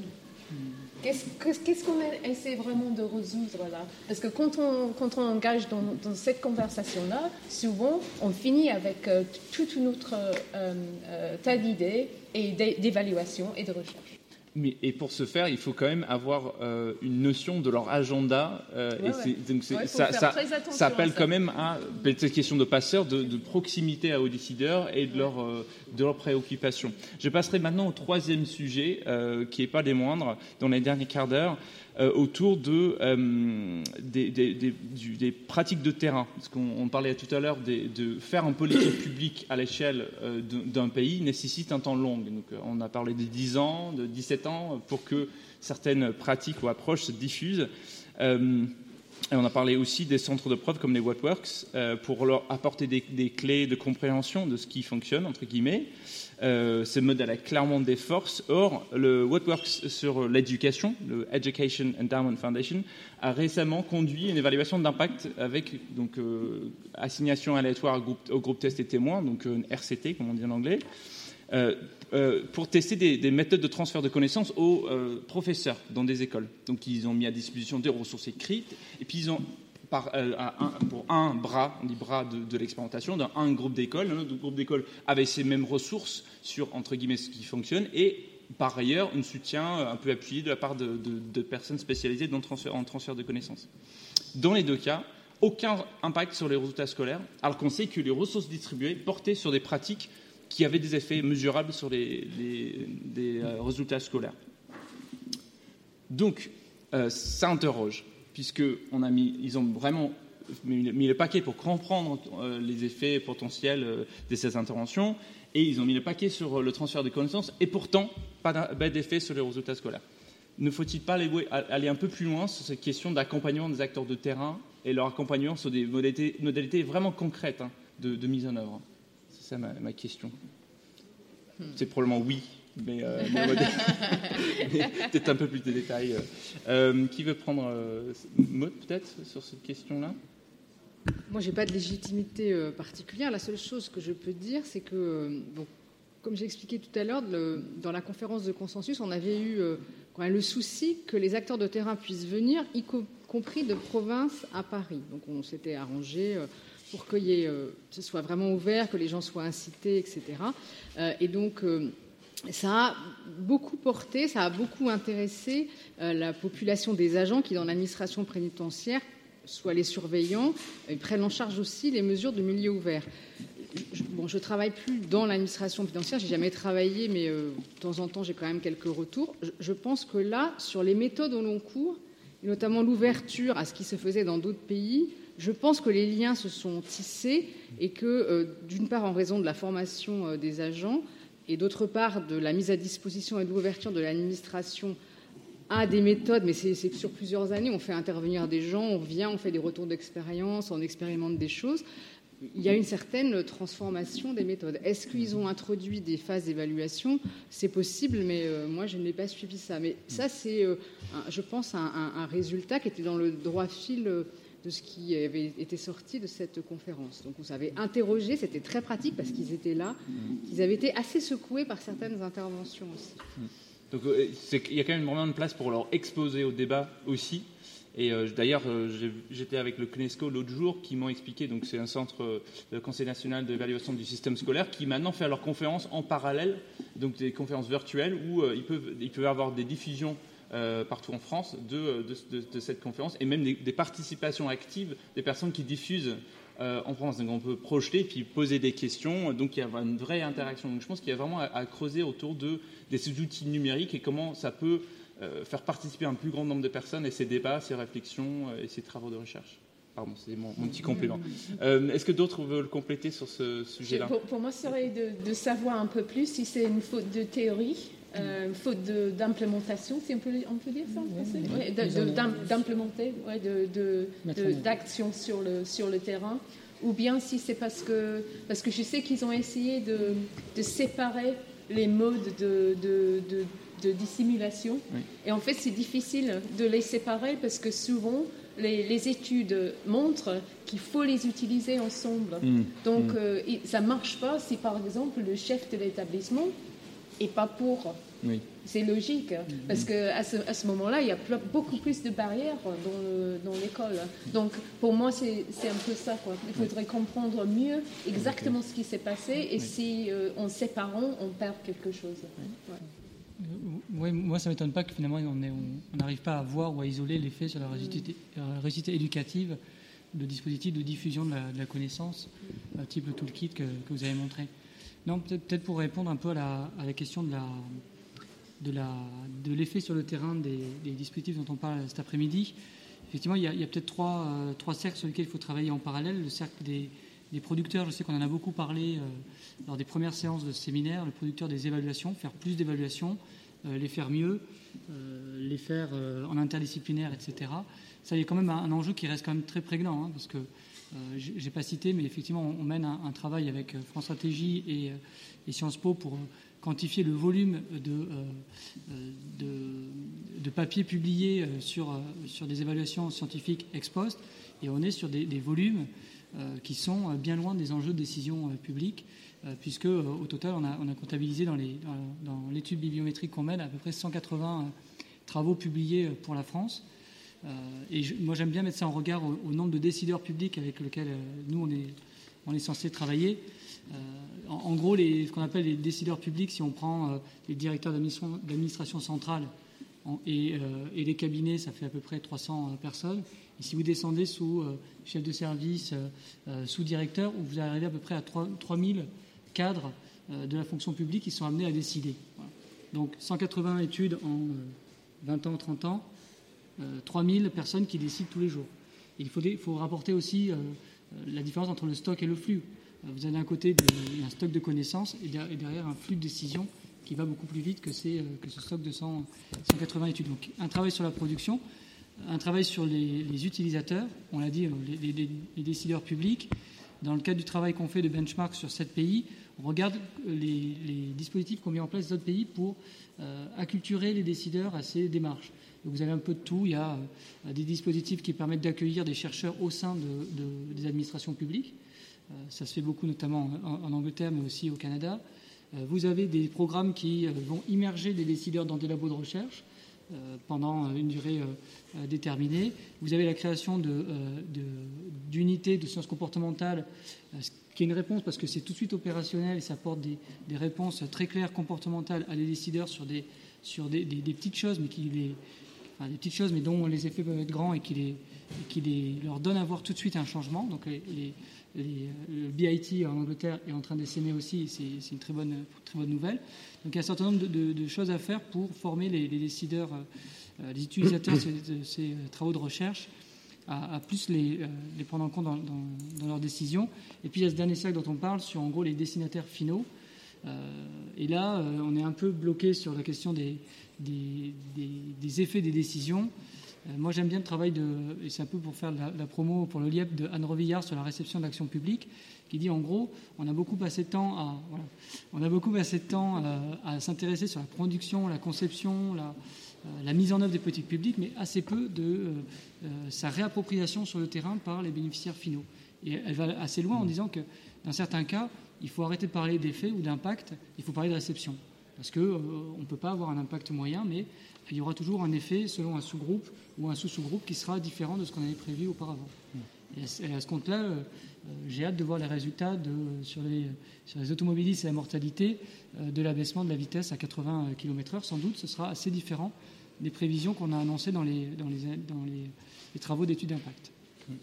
Juste pour, pour, rebondir sur ce sujet, il y a une véritable différence entre les, les, sciences sociales et les sciences soi-disant dures, en ce sens, pour revenir à ce que tu disais après.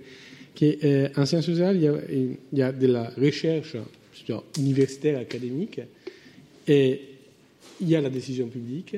Il n'y a pas ce qu'il y a dans, en physique, par exemple, entre la, la, recherche de base et le produit final, il y a le development. Ça, ça manque exactement ça. C'est ce passage-là, c'est pas la, que la recherche, la recherche de base, c'est le développement du produit qui nous manque. Mm. Et euh, les, chercheurs universitaires n'ont pas l'incitation à le faire. Quoi. On, est, on fait de la recherche fondamentale avec un peu de policy implication. Mais mm. euh, il manque vraiment la, conjonction, quoi, le, développeur, et qui est-ce qui doit faire ça ben, Probablement quelque chose qui est au milieu entre l'université et, l'administration. C'est un peu la, fonction recherche et développement de l'administration euh, qui manque parfois. Euh, Rachel Une, note d'optimisme pour, pour les, les, praticiens, pour les décideurs, des choses qu'on peut faire chez, chez soi. Euh, chez nous, parce que d'après ce que j'ai lu, euh, euh, l'idée d'avoir ce qu'on appelle un journal club marche vraiment bien, par contre. pour, pour, faire changer les, comportements des gens, les décisions des gens. Donc, c'est tout simplement quand on prend un, article, une, évaluation par, par, exemple, et on, on le, torture, on, examine en petits groupes. Et c'est vrai que ça prend un petit peu de temps, mais ça peut se faire euh, euh, euh, en, même temps que déjeuner, si c'est pas sacré, euh, toujours en, France, mm. avec un petit sandwich. Et, ce que ça permet, c'est que les, professionnels et les praticiens peuvent vraiment interroger, peuvent, peuvent dire mais ça je je, comprends pas, ça, ça, je trouve ça ridicule. Pourquoi ils ont posé la question comme ça et, souvent et rapidement, ils sont capables de euh, d'atterrir sur les questions méthodologiques et de dire euh, moi, je ne ferais jamais ça si j'étudierais euh, cette idée. Donc ils sont vite capables de le faire et c'est pour ça, je crois, que ça, ça, fait un effet sur leur comportement après, parce qu'ils ont ce sens de propriété. ouais. Merci beaucoup. Journal Club. Merci. C'est une bonne idée. C'est bien de, terminer sur un point très concret et qui renvoie d'ailleurs à une pratique existante du côté du LEP qui est le, brown bag. Donc, je j'ai fait le promo euh, pour, euh, ces, séquences très intéressantes où on met en exergue et on met en débat des travaux euh, d'évaluation pluridisciplinaires.